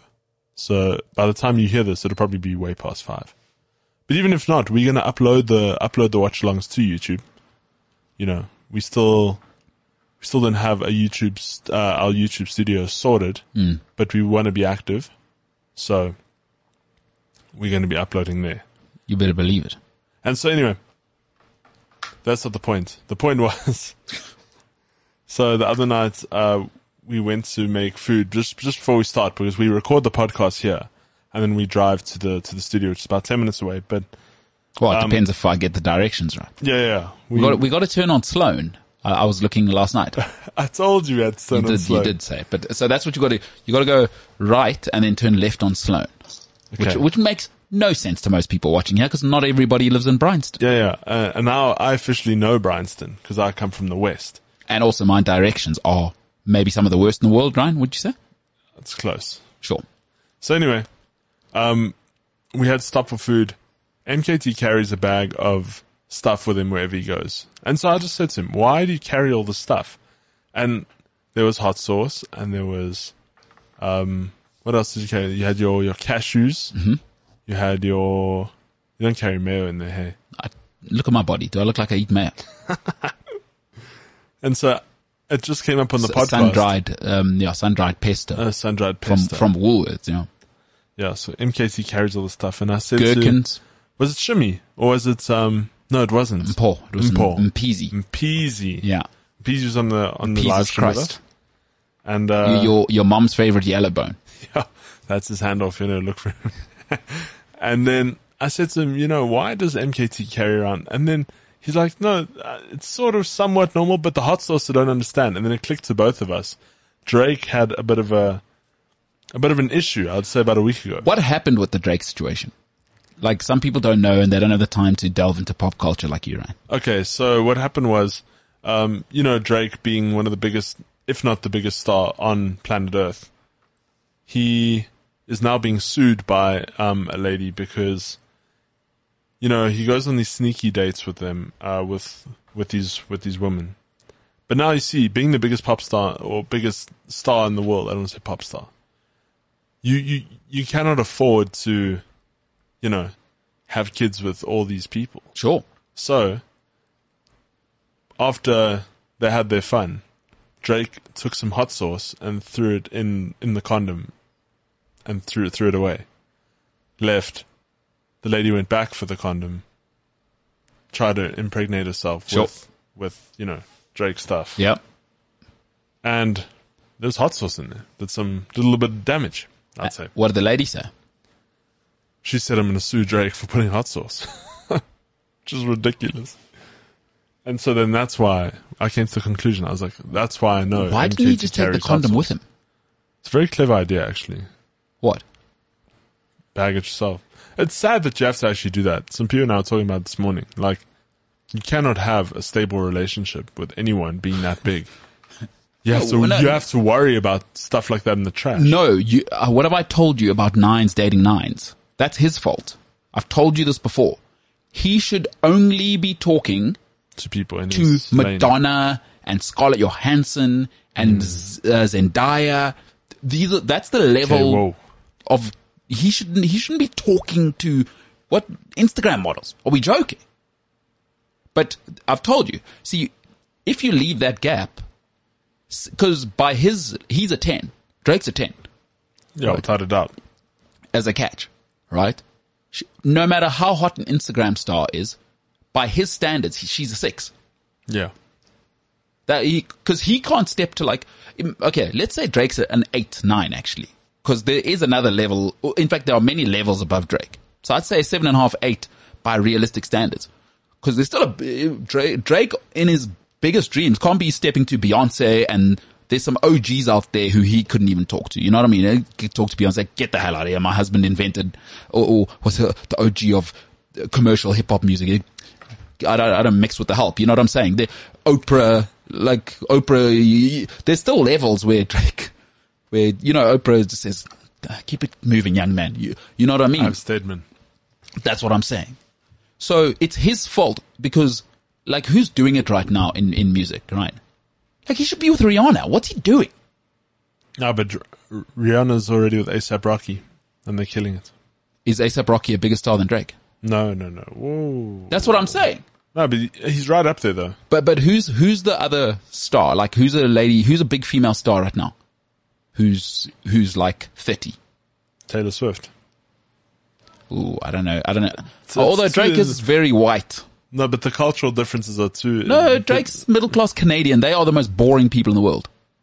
That would work if Drake would stop faking being a thug from the streets, which he's not. he's a Canadian Jewish guy. Like he's not. It is a- I hate to pop everyone's bubble who thinks Drake's some thug, boy. He's not. He just dresses like it. Yeah, and talks like it, which is so weird. It's so weird how many accents that guy's fake. But okay, good for him. He's a showman, right? Why is he not with Taylor Swift? Don't know. But you see what happens when you date down or do stuff down? They do crazy stuff. Imagine Beyonce's not doing that.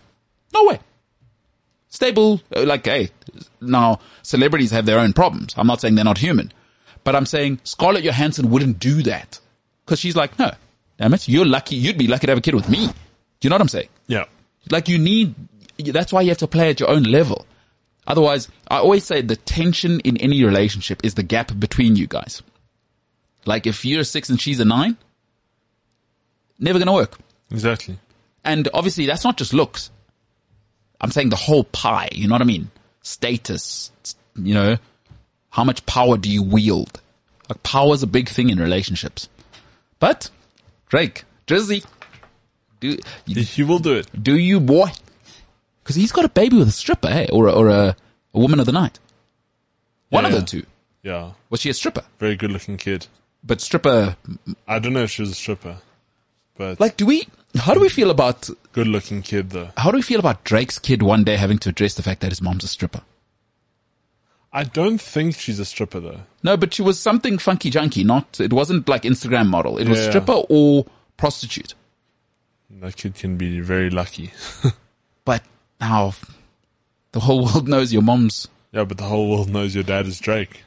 Does that balance out the fact that? you Oh I don't know, Ryan. no no no. Ryan, Ryan, Ryan. I went to school with rich kids, the richest kids in Africa. Some of the things they'll say about people's parents.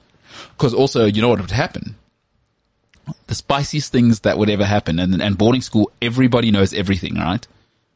Like some of the parents would sleep with other parents from the school and like make it weird, you know? Yeah. Like it's weird now, like we all know. Cause, cause one of the things in a bro- in a brotherhood, nobody hides anything. Eventually you talk to someone and stuff gets out. If you want a secret, take it to your grave. You know what I'm saying? Yeah yeah. No, I'm with you. Like imagine that world and kids can be so cruel. No, they can. And now they find out your mom's a stripper. Whoo wee! I don't care if your dad's Drake. It's becoming more and more common now, eh? especially with with the whole OnlyFans thing. What- oh, what do you mean? Like, moms during COVID started OnlyFans, Yeah. What? and and kids started getting kicked out of schools for it. no ways. Yeah. But the thing is, Is this in America? yeah. But their whole like argument is, what does my job have to do with this? No, hundred percent. Like hundred percent. Like, Because get the bread. y- y- that's it. Because if if somebody's mum got caught, for, and I know a, po- a politician who got caught for corruption, right, in South Africa, and their son got to stay at St. Stithians. So, wh- what about that? Yeah. You know, uh, so is it because it's bringing shame on the school? Yeah. It's because the one father finds it when he's going through the OnlyFans platform Yeah.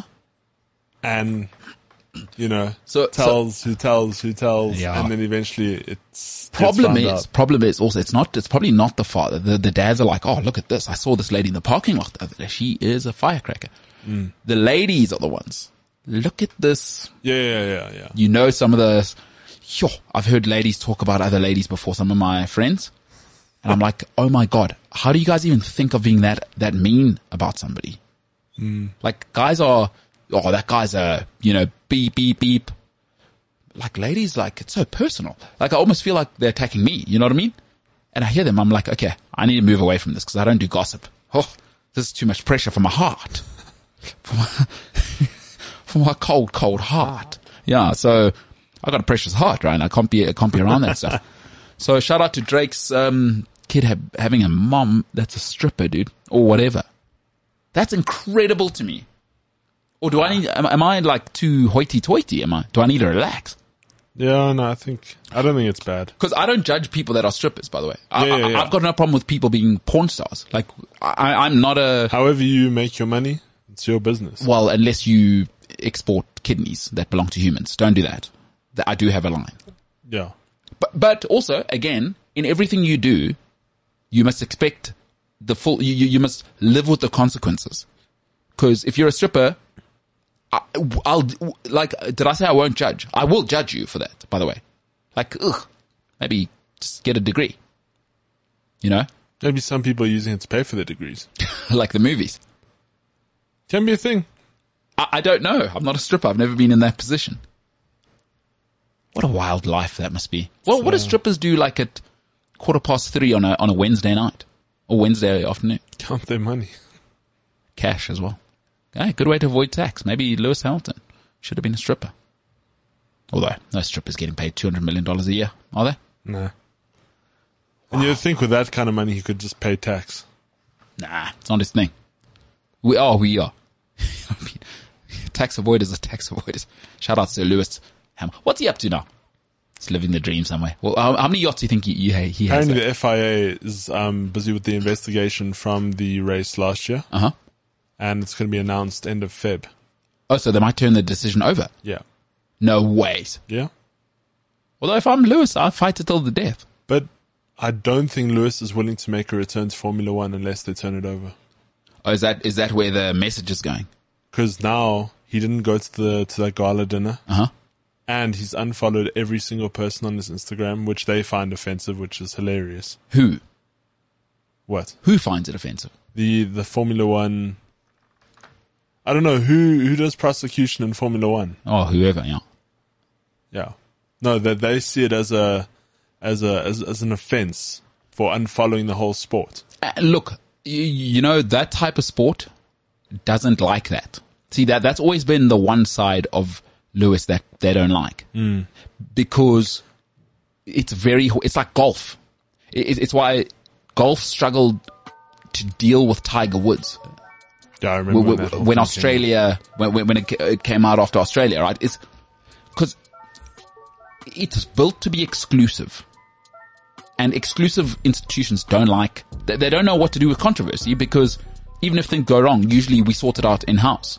It's just us anyway, you know? It's like the royal family. Exactly. They, they, they don't know how to deal. Cause they, also, another thing you must always realize about things like golf and Formula One. Nobody ever tells billionaires what to do. Hmm. So it's very new that billionaires are now hearing from Lewis Hamilton, a millionaire, what to do. You know what I'm saying? Hmm. So it is awkward because they don't, they have no clue how to operate. So I hear what you're saying. So Lewis saying, I'm not coming back. Is that official or is that, are we headed that direction? No, I think we headed that direction. It And it- just he hasn't said a word to anyone. A- He won't even speak to reporters. And, and I can understand why the, the, the FIA would be offended because by a country mile, he's the biggest star the sport's ever had.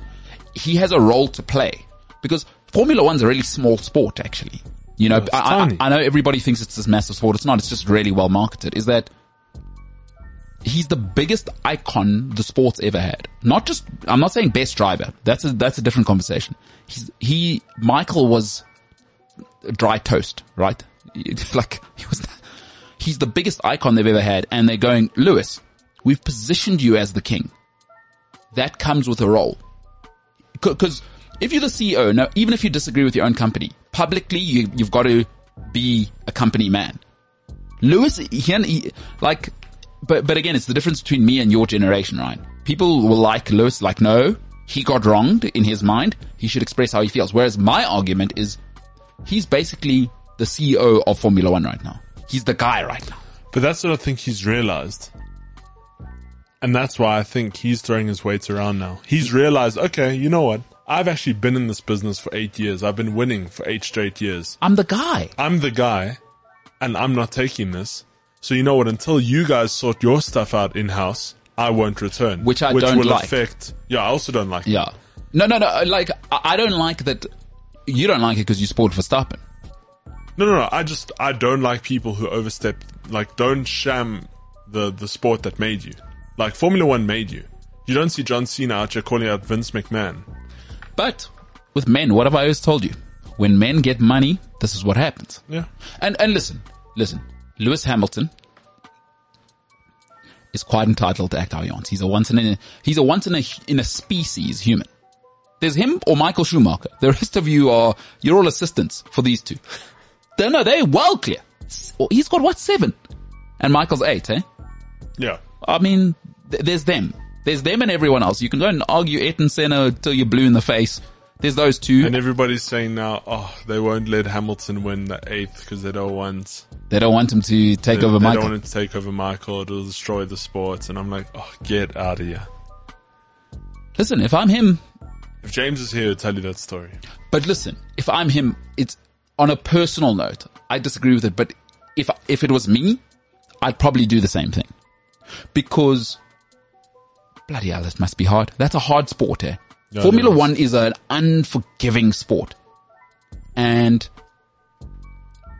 Michael Schumacher never faced the pressure that Lewis Hamilton does because there was no Instagram hmm.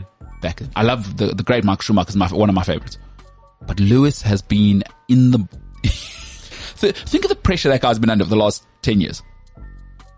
You are the sport and nobody else is here. Cause Verstappen's new. For a while, it was a bunch of dregs and him. He was carrying this thing for 10 years. He was Tiger Woods. And that's no fun. Carrying a whole sport by yourself every day, you can't be human. And I'm not a Lewis Hamilton fan. I'd like to be clear. I like, I like Verstappen. Yeah, jeez. But, you know what, Formula One, they're, loving it. Really, oh, secretly. Oh, the drama. Put that on TV. Get a mic on him. Get, Do you know how long they were still? I mean, people are still speaking about this controversy Bro. of the final, which is grand. I mean, I think there's only been one other time where the points have been lined up so well, where it's been a like you know normally it finishes up in in November. think about football, bro. You know why football beats everything else, or, or soccer, and, and football in America? Is that part of being the TV show is you need to dominate the off, the, the off-season talk. Hmm. It's a big part of the sport. Think of when, when we're reading transfer rumors when there's no season. How often are you like, yes, you, did you hear? That would be sick. You know what I mean? Yeah. And F1, don't you think they're not planting these stories everywhere? It may not even be true. And they're like, listen, we need to get in the news rotation here.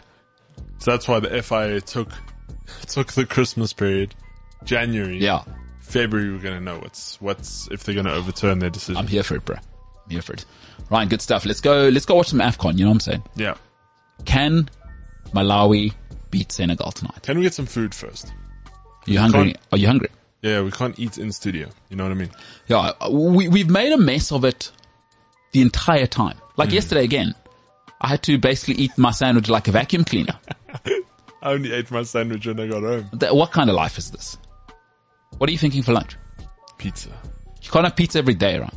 Okay, we'll have it today. No, no, no. I'm not having pizza.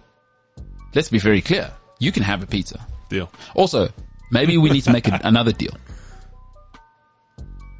I'm not buying you because I'm happy to pay for food, but I'm not happy to pay for unhealthy food. Like I want, I bought pizza once. You know what I mean? That's fine. if you want a pizza, you got to pay for it yourself. Okay. You can have pizza. Yeah, we're going to see what's. No, well, I'm not having a pizza. So let's make a deal. We'll see. we'll- I'll see what you're getting, and then we'll get. I'll get a sandwich from Woolworths. What do you mean? A Zom. Zam, huh?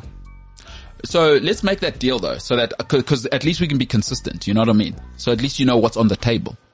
I'm never buying you soft drinks and I'm not buying you unhealthy food. So no hamburgers, no, cause you've seen how I eat. I eat like a little bit like a, like a Spartan, yeah? Mm. You don't like that. I've noticed you don't like that. No, I don't have a problem with it. Oh yeah, a little bit of a problem with it. Judging my pesto, you know what I'm saying? okay, It so, sounded weird that you took everything in that bag. So how about that deal? I, I don't mind paying for lunch, but we can't have unhealthy food. It's fine. if you want a pizza, you can buy a pizza.